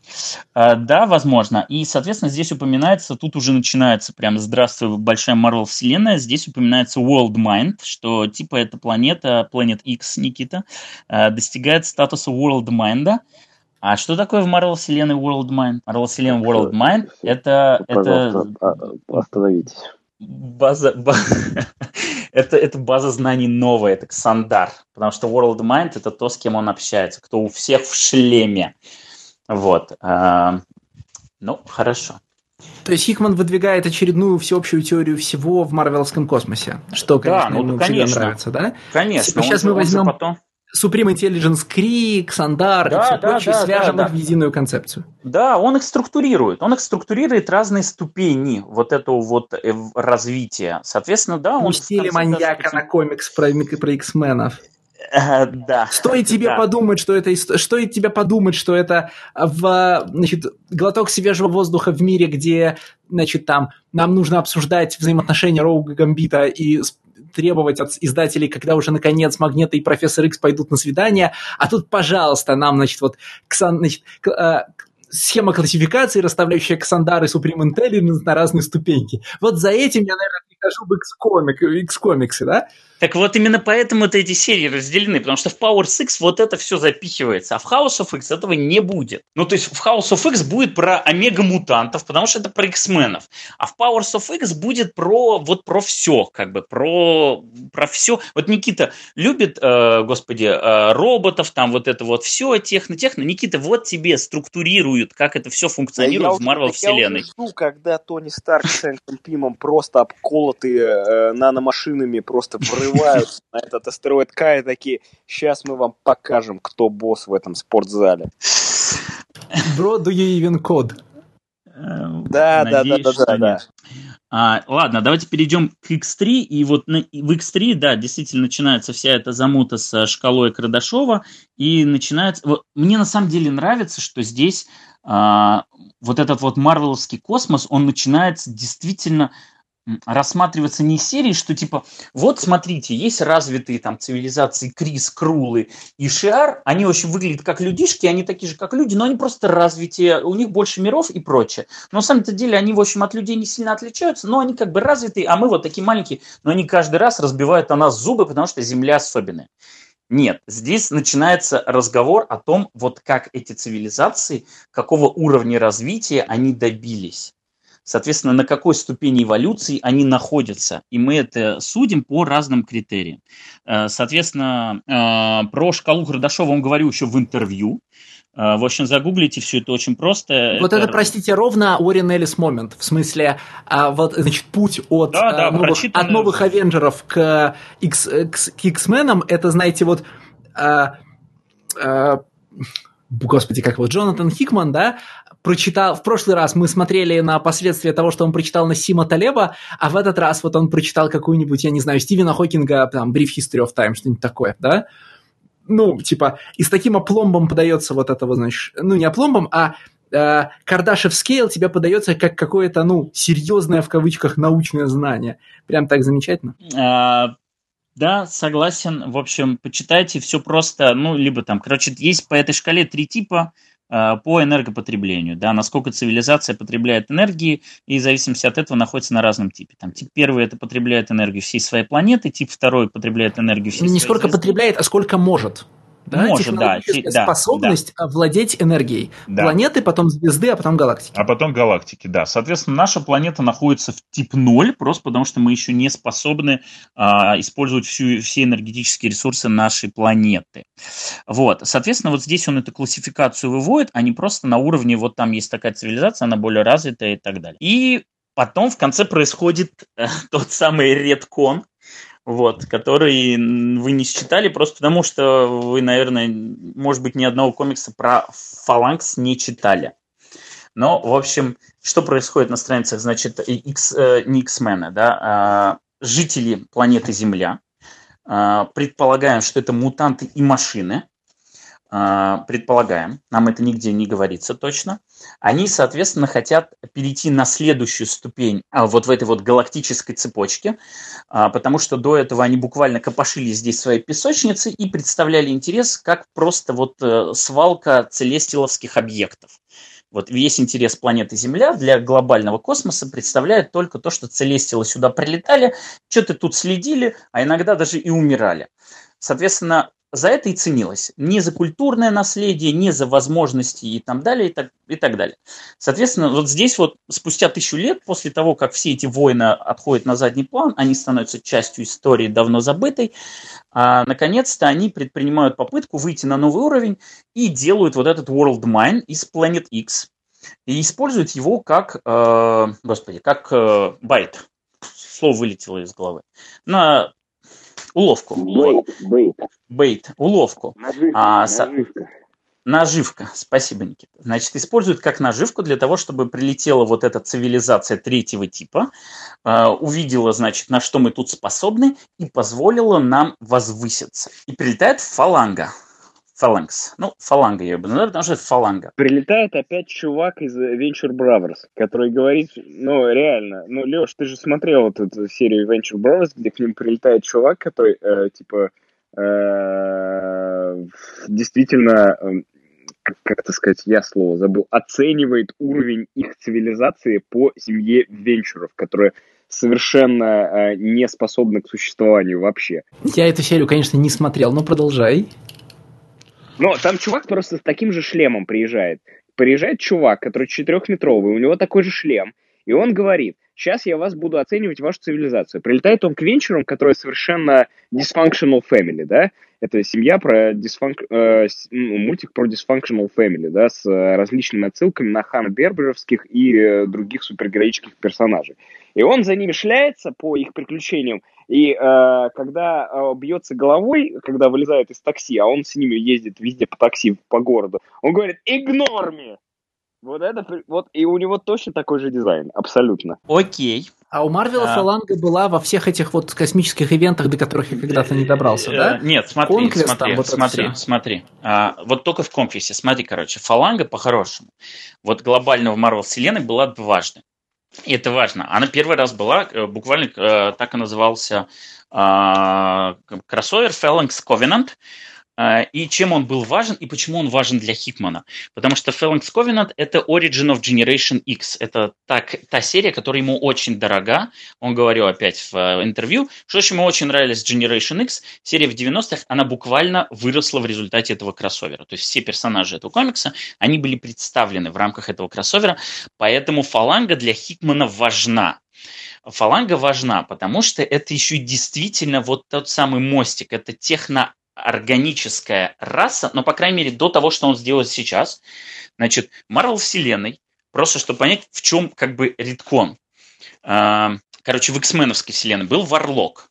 Это а, инопланетянин, а, который э, представляет расу технархи, технархи, неважно, короче, Технархи назовем так. Технарки она называется. Да, в общем, он представляет расу технарки, а, и там очень просто все, короче. Рождаются, значит, новые представители этой расы, и там сразу у него такой ритуал, он должен победить своего отца и занять его место. А отец Варлока – это Магус, это, короче, правитель этой, этой расы, технарки. Но Варлок действительно мутант. В нем не заложен, в нем заложена не только вот эта агрессия, в, ней она пони, в нем понижена, в нем другие чувства заложены больше. Короче, он отличается от остальных, и вместо того, чтобы сражаться с отцом, он убегает оттуда и, соответственно, прилетает в итоге на Землю, потому что здесь много шиаровской технологии было, бла-бла-бла. Короче, он оказывается в составе новых мутантов, и они его принимают как своего. А, тогда же Сайфер, конечно, его переводит, все хорошо, они становятся друзьями, потом опять прилетает этот Магус, они периодически с этим Магусом сражаются, там есть очень клевый сюжет про то, как они хотят с ним справиться, заманив его в Лимбо и думая, что в Лимбо, где Ильяна как бы правительница, что его там вынесут, но не тут-то было, он техноорганическим вирусом заражает все измерение Лимба. То есть буквально вот он его все ассимилирует и как бы трюк не прошел. Вот. Но в чем суть этого технархи? Они э, как бы они способны заражать техноорганическим вирусом все что угодно, от живого до неживого, и потом они, соответственно, этим питаются. То есть буквально делают себе еду из любого органического или неорганического предмета и, потребляя его энергию, короче, они этим питаются, живут и существуют. Потом, со временем, э, ввели фалангу. Фаланга в том виде, в котором ее изначально ввели, это буквально вот эти следы, которые технархи оставляют. То есть, Фаланга это, это буквально борги из X-менов. Это, hive, это э, техноорганический hive mind, который всех переделывает и ассимилирует в себя. Это борги. Это, Клэрмонт, я понимаю, я понимаю. Я, это не Клэрмонт, потому что это было уже после Клэрмонта. Значит, а, Да, а, я понимаю. Нет, откуда там уши растут, э, торчат, это все понятно. Про hive mind, про ассимиляцию понятно, но я говорю о том, как это функционирует внутри Вселенной. В общем, суть в том, что фаланга изначально появилась когда Варлока убили любимые Никиты гомофобы, типа э, Кэмерона Ходжа.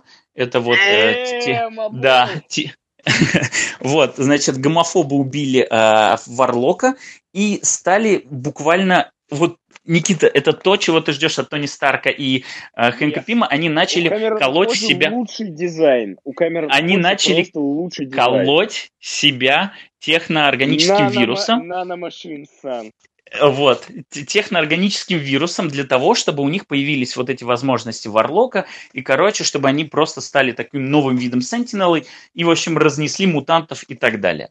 Соответственно, фаланга изначально в X-менах появилась из остатков Варлока.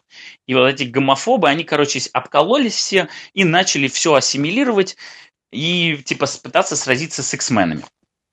И, э, ну, как бы фалангу не придумал Кэмерон Ходж. Просто это как на Земле она развивалась. На самом деле развивается так, что, да, заражается что-то техноорганическим вирусом, не, не съедается, условно, потом и начинает жить своей жизнью, потихонечку размножается, ассимилируется, бла-бла-бла. Короче, появляется такой большой кусок вот этих следов э, технархи, они, значит, э, потихонечку ассимилируют весь мир и после этого выстраивают Babel Spire. То есть вот буквально это у них заложено, закодировано они. Буквально выстраивают эту башню, которая передает сигнал. Они ничего с ним не могут сделать, просто это у них зашито так, как бы они ни хотели. Он передает сигнал в родной мир технархи, те прилетают и наводят порядок, потому что это просто буквально вот наследили. Они приходят такие, ёп, что мы тут, типа, беспорядок за собой оставили. И они нахрен сжирают всю эту фалангу. То есть это просто для них огромная-огромная поле еды. Такое типа, о, ну окей, как бы кто накосячил. Вот так это примерно функционировало. То есть э, фаланга это такой abomination от технархи. Это, короче, ну, офшут. Такой, офшут, да, ну а такой как бы... Как бы наоборот. Нет. А теперь, да, теперь нам, да, еще раз, э, фаланга просто вы могли знать не по фаланга, Covenant, а по э, Annihilation Conquest, там была фаланга, которая функционировала уже не на Земле, это была такой кусок фаланги, которая функционировала в Крee World, там немного по-другому. Там, э, я не знаю, как Никита это мог пропустить, но, короче, во главе фаланги там был Ультрон. Как это работало? Как Где Annihilation Conquest, это мой любимый комикс был, конечно, я А, все, окей, окей, что, не пропустил. Не чтобы, пропустил, чтобы значит... я пропустил эту обложку, где Ультрон сидит на троне, да никогда. Окей, хорошо, хорошо, хорошо. Соответственно, там по-другому. Типа какой-то очередной мир они пожрали, а, отправили сигнал, должны были прилететь технархи, должны были все нафиг зачистить, но сигнал перехватил Ультрон. И такой, короче, говорит, типа, все, какие вы интересные, какой интересный дизайн, теперь вы мне подчиняетесь. Они такие, типа, пошел вон, он такой, нет, вы пошли, и они все, ему подчиняются. И, соответственно, это был такой Rebel фаланга, которая вышла, ну, то есть ее изначальное программирование, нацеленное на самоуничтожение руками технарки, оно было отменено, и, соответственно, Альтрон с помощью него хотел, короче, завладеть э, э, цивилизацией Кри, потому что она была разбита после оригинального Annihilation. А, а потом, чтобы, короче, взять под контроль, прилететь и папке доказать, кто тут, в общем-то, чего добился. Все, Нам все, нужен отдельный подкаст, в котором Стас просто пересказывает содержание комиксов, причем, я думаю, желательно уставший и пьяный. Они ему такие, да пошел ты, он им такие, да нет, вы пошли, и, короче, он ими уже правит. Да, Это просто лучший пересказ, лучший да. пересказ Marvel комиксов в моей жизни. Пока выглядит лучшим комиксом. Так вот, а, да, а в чем редкон? А тут Хикман э, приходит и все иначе обставляет. И, в общем, оказывается, что, в общем-то, не все так было, как мы предполагали, что та фаланга, которую нам показывали раньше, если раньше она предстоя... представлялась в виде еды для технархи, то сейчас выясняется, что это буквально мусор, который нужно убрать. Притом технархи это делает запрограммировано, и они думают, что они, в общем-то, управляют всем процессом. На самом деле нет. На самом деле есть настоящая фаланга, на самом деле есть кучу этих вот технархов, притом каждый из этих кусков, они не знают о существовании другого. Тут прям, ну, тут все расписано, в общем, что есть, значит, отдельная я не знаю, группа, да, вот, э, вот у нас есть такой юнит, вот этот технарх, им управляет Магус. Магус это уже не имя, это уже должность. Вот, значит, им управляет Магус. Что делают технархи? Они летают по вселенной, и они оценивают а, а, буквально миры, которые посещают. То есть они их классифицируют и решают, что с ними делать. А, если миры достойны, то прилетает настоящая фаланга, вот та самая, которая здесь, их ассимилирует и случается вознесение. То есть, типа, их принимают в большую семью, цивилизации третьего типа, все шикарно, все счастливы. Если миры недостойны, то они заражаются техноорганическим вирусом, а потом технархи прилетают и нафиг все зачищают. То есть вот есть буквально два сценария. Либо мир достоин, либо нет. Если он недостоин, этот мусор э, загрязняет всю планету, прилетают технархи, все, короче, зачищают и думают, что они, в общем-то, устраняют свои следы. Нет как бы они на самом деле выполняют функцию заложенную, о которой даже сами не знают. Если мир достоин, прилетает фаланга, все хорошо. И в этом контексте э, интереснее взглянуть опять на Annihilation Conquest, если мы абстрагируемся от того, что типа это офшут фаланга, то, в общем, в чем суть? Мир Кри, который был на тот момент в, в, в кроссовере Annihilation Conquest, он недостоин ассимиляции. Он должен был быть уничтожен, он должен был быть замусорен, должны были прилететь технархи, должны были его зачистить. Это к тому вопросу, на какой стадии развития находится цивилизация в X3. Она, она намного дальше, чем то, где сейчас находится Кри. И это, кстати, довольно удивительно, с точки, ну, типа, исходя из того, что, по идее, Supreme Intelligence Cree это же такой же World Mind, нет? В смысле, нет, что нет, нет. Крee должны нет. находиться на, на типе 2 по Кардашеву. Нет, э, нет, тут написано, что Supreme Intelligence это уровень Intelligence, который находится под уровнем технархи, и уже выше технархов идет World Mind. Да, и это То очень странно. На две ступени типа, ниже. Он зачем-то очень сильно дропает э, могущество Кри, и, как обычно, этим бросает тень, знаешь, на массу предыдущих комиксов, когда говорили, о, Кри невероятно сильная, Кри невероятно сильная. Понятно, что сам по себе Хикман никогда к Кри очень тепло не относился, в смысле он их рассматривал как такую, ну, типа, а, та же 616-я вселенная только в космосе, да, и а, в, в Авенджерах Кри не представляют какой-то грандиозной силы, в смысле, что... Да, а... их обходят вообще там. Они чуть-чуть присутствуют в Infinity, а потом все. Да, но я имею в виду, что в Infinity и э, этот, как его зовут, Легионер? Нет, не Легионер. Гладиатор. Гладиатор, да, конечно. И все его солдаты, они находятся, в общем-то, э, сравняют, на, блин, сражаются наравне с э, супергероями Земли, включая Капитана Америку. И как бы в этом смысле статус их как грандиозной космической империи, которую надо бояться, он так выглядит неубедительно. Ну, согласен. Ну, а смотри, вот в том же самом интервью, где он впервые э, упоминает, значит, эту шкалу, э, он, э, господи, как же там звучало, он буквально говорит о том, что я типа буду задаваться вопросом how mutants bend Kardashev scale. То есть, насколько мутанты и вот этот X-ген, он позволяет э, ускорить, он позволяет перешагнуть и ус, у, ускорить эволюцию буквально. То есть вот планета Земля, она же существует не столько, как Кри, да, когда планета Земля, когда людей еще не было, Кри прилетали и тут, в общем, делали, что хотели. Но наличие мутантов позволило ускорить эту эволюцию, и вот за эти тысячу лет ну или я не знаю, сколько прошло с войны, 900 лет, допустим, перепрыгнуть на две ступени и перегнать вот эти вот могущественные цивилизации. Вот это тот поинт, который, мне кажется, он будет каким-то образом, ну, либо он будет, знаешь, вот где-то там на заднем плане идти, и, возможно, он где-то его проговорит. Но не, почему на заднем почему... плане? Кажется, это штука, которая должна вылезти вперед. Ну, вот, значит, как, и, как э, мутанты принципиально меняют, э, ну, концепцию эволюции, э, технической эволюции во Вселенной. И это, кстати, работает на мою гипотезу о мутантской Земле. Ну, про особый статус э, человеческой, про особый статус человеческой цивилизации появля... связано с тем, что в ней появляются мутанты, и это дает Земле особый статус среди других планет. А, не исключено. Э, посмотрим. Ну, в общем, я к чему вел? Ведь нам в конце буквально показывают утопичный мир будущего, в котором сосуществуют как раз вот эти два этапа разных развития. Да? Органические и неорганические. Мутанты как представители одного, и машины как представители другого.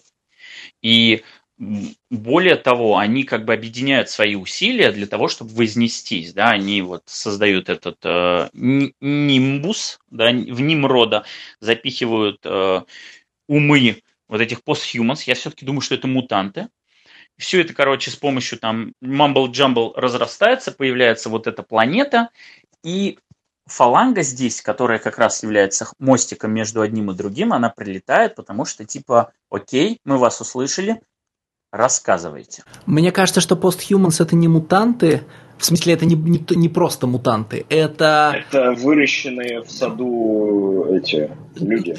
Да, ну нет, не выращенные в саду люди, нет, напротив. Это нет? те мутанты, которые были распо- растворены в зеленых колбах а, в X2. Ну, а, нет, потому что, а, потому что из их растворения же образуются коллектив, да. ну, типа, они же сливаются с коллективным умом. Да, да. Они, они, они буквально становятся Supreme Intelligence Cree, потому что Supreme Intelligence Cree, он же растворенный в колбе. Да, и тоже зеленый, и тоже из там э, великих этих Аб- самых. А- абсолютно благословленно. Да, и к ну, чему это я веду? К тому, что, э, смотри, э, существование мутантов не, не является признаком эволюции цивилизации, а, потому что мутанты вывелись сами собой, да, в смысле вы ничего не сделали для того, чтобы среди вас появились мутанты. Тогда как если мутанты создают, э, мутанты делают своих мутантов, назовем это так, да, то есть создают неких пост-людей рукотворно. Вот это уже признак того, что они добились многого и, ну, типа, совершили технологический скачок. Вот о чем речь. Окей. Вообще у меня был другой вопрос вполне, от, вполне от любителя нормально. Старлина, специалисту в X-менах. А, ты, ты понимаешь, в каком месте твоего рассказа у меня были вот подозрительные флешбеки, да? В том месте, где у тебя рядом появляются слова Варлок и Магус но я как-то так сейчас покопался в памяти и в Википедии, и как-то я не могу связать никак существование в двух разных местах Марвел вселенной, Варлока и Магуса слева и Варлока и Магуса справа. Как а, это работает? Э, просто буквально Варлок в X-менах, он буквально классифицируется как Варлок третий, ну то есть третий персонаж, у которого имя Варлок. Да, но типа у него внезапно тоже оказываются сложные отношения с персонажем по имени Магус. Почему? Ну, не почему, а как же так? Ну, блин, интересно. Ну, это, есть, это совпадение, как... Леша. Нет, совпадение. это не совпадение, это либо либо э, намеренная, в общем, отсылка одного к другому, когда, когда кто появился. Мне вот интереснее, насколько их разделяет количество лет. Это не какие-то несовпадения, это шансы на то, что Хикман это тоже как-нибудь между собой свяжет, потому что Адам Варлок-то ведь тоже порождение неземной цивилизации. Он, он вырос в золотом коконе, все дела. А, Варлок вообще в 67-м году, да, точно, понятно. Я, я, хочу, я хочу слезть с этой бешеной поездки. Но, к счастью, к счастью, а, вероятность того, что а, Джонатан Хикман начнет заигрывать с Варлоком и другими порождениями Старлина, а, еще ниже, чем Мне вероятность кажется, того, что в комиксах появится наш любимый персонаж. Я думаю, что она нулевая, потому что, ну, почему ему это должно быть интересно, если просто в X-лоре есть тоже, да, Варлок и Магус. Ну, то есть... Э, потому что Джонатан это... Хикман это человек, который обнаруживает в Википедии все случаи появления чего-нибудь с буквой X и говорит, а вы знали, как все интересно сочетается? Ну, то есть с него станется выкапывать, э, значит, сложные взаимоотношения между элементами continuity. Скажи мне, что вот во всех предыдущих случаях было совершенно очевидно, что он в эту сторону шагнет. Фаланга, Омега Сентинель, там, ну, понимаешь. Не, вообще было... Не, Фалангу? Фалангу не, подождите. Не было, не было ожидания. Фалангу, Я стоп, стоп, Нет. стоп. Я, не сразу сказал о фалангу. том, что у X-менов есть э, Варлок, и он обязательно поднимет тему. Варлок, Техновирус, Технархи, Фаланга – это все одна большая степь. И я говорил о том, что это мутант от буквально машин, и, конечно же, эта тема будет поднята. Просто я не ожидал, что вот настолько, да, что нам фаланги покажут, что это вот такая цивилизация, которая вот, вот на таком уровне, а не вот этот hive mind, короче, одержимый, который просто хочет все ассимилировать. Там был удивительный период вообще космических комиксов Марвела, где э, врагом всегда выступал в той или иной форме одержимый Hive Mind. Ну, то есть, будь то волна аннигиляции или фаланга, все время ты оказывался напротив э, безликой огромной толпы. А Не потому будет- что ну, там типа- фишка была... Ну, Нет, потому что очевидно, в какие годы эти комиксы выходили. Причем здесь фишка. Понятно же, какие социализационные страхи перли из авторов. а, ну, хр- окей, я согласен. А, но, с другой стороны, тут просто есть еще и функциональная сторона. Да? У нас, с одной стороны, есть злодей из некосмической франшизы. То есть в, ани- в аннигиляции это был Анихилос, и это из фантастической четверки, и при этом это злодей, который может буквально с собой притащить миллион и типа one man, ну не one man army, а просто это злодей, который уже становится армией, да, то есть этого одного злодея достаточно для того, чтобы нахрен заселить весь космос. Э, А Это просто удобно. Анихилуса у Уорна Эллиса в «Фантастической четверке», когда он ходил в халате и курил трубку? Так вот, а, а в конквесте, Да. а в конквесте они пошли в другую сторону, они взяли уже врагов и из э, Мстителей, и из X-менов, потому что от одних был Альтрон, а от других была Фаланга. То есть это был такой специальный намеренный прием, что типа мы возьмем из большой франшизы каких-то злодеев, запихнем вам в космос, и всем будет типа хорошо. Поэтому это работало еще и с точки зрения как просто плот-тула, да, ну то есть удобного инструмента сценарного. Я хотел бы на одном моменте закончить э, важном. Я не знаю, насколько... Я уверен, что Хикман это поднимет, но как он это обыграет, я не знаю. В общем, слабость фаланги и их неприязнь к мутантам была связана не только с тем, что на Земле фалангу олицетворяли гомофобы Кэмерон Ходж и Стивен Лэнг и, и же с ними, а в том, что по какой-то причине фаланга не могла ассимилировать мутантов. Она может ассимилировать все, что угодно, кроме мутантов. Оставлю вас с этой мыслью, оставлю вас с этой мыслью, да. То есть, что произойдет потом, это никто предсказать не Давайте может. вернемся к моему аргументу про э, ну, не к моему, конечно, я его выхватил в интернете, сейчас даже вспомнил где, у Дэвида Узумери, прежнего э, составителя примечаний на, к Моррисону, в частности, на сайте Comics Alliance, а, к, к тому, что вся планета Земля – это одна, значит, э, ну, одна разумная мутантская сущность, и Мого doesn't socialize. Обратим Не, ну, внимание на любопытные скобочки. Землю-то фаланга ассимилировала, если уж мы к этому привязываемся. Ну, еще, Э. в смысле, к- в, где, в Конквесте? В Конк... э, нет, в Ковенанте, когда она появилась на Земле. Фалангс Ковенант, она буквально... Да, но по- смотри, э, мутация это ведь настигает нас, как известно, в пубертате. Так вот, a world mind, хорошо. пишет нам Хикман, is a celestial object, в скобках, commonly a planet, that has been wholly converted into a singular intellect. Обычно планета. Ну, Ну, в принципе, у меня все. Ну, в смысле, в чем состоит великий план Чарльза Ксавье, версия номер 26? Он трансф... Ну, типа, Кракоа на самом деле мутант, в смысле, не Кракоа на самом деле, а Земля вся это разумное существо, и трансформация ее into a singular intellect путем, там, ну, например, через церебро, да? Что? ну, ну, не знаю, не могу тебе сказать. Как бы, ну, то есть, да, такое, такая точка зрения существует, нормально, но я не верю, что это план Ксавье вообще ни разу. Можно мне, пожалуйста, вернуть Джеффа Джонса, который в Blackest Night Entity of Life засовывал в сердце Земли? Вот, типа, пожалуйста, я, я, я хочу слезть с этого поезда. То есть ты дошел до точки, в которой ты согласен сторговаться на Джеффе Джонсе, да? Абсолютно, да. И даже там Типа, не на молодом Джеффе Джонсе, а на Типа, Джеффе Джонсе да. периода Blackest Night. Да, типа боль- большой revelation Blackest Night это то, что Земля дает жизнь, потому что это место рождения Entity of Life, ну, типа, белой вот этой Entity. Типа, please.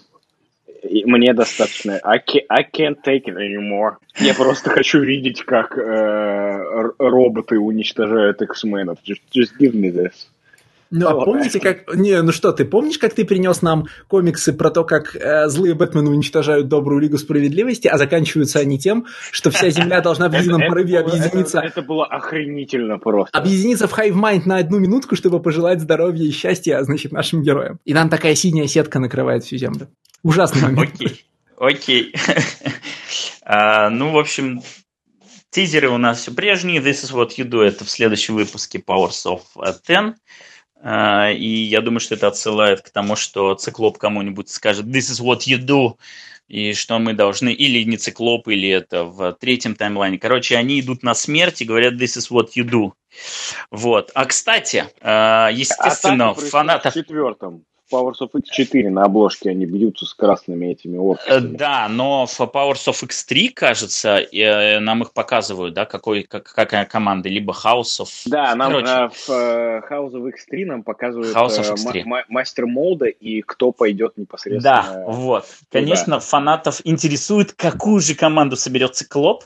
И, в общем, Будет ли э... там Полярис? не знаю насчет Полярис, но Монет там точно будет.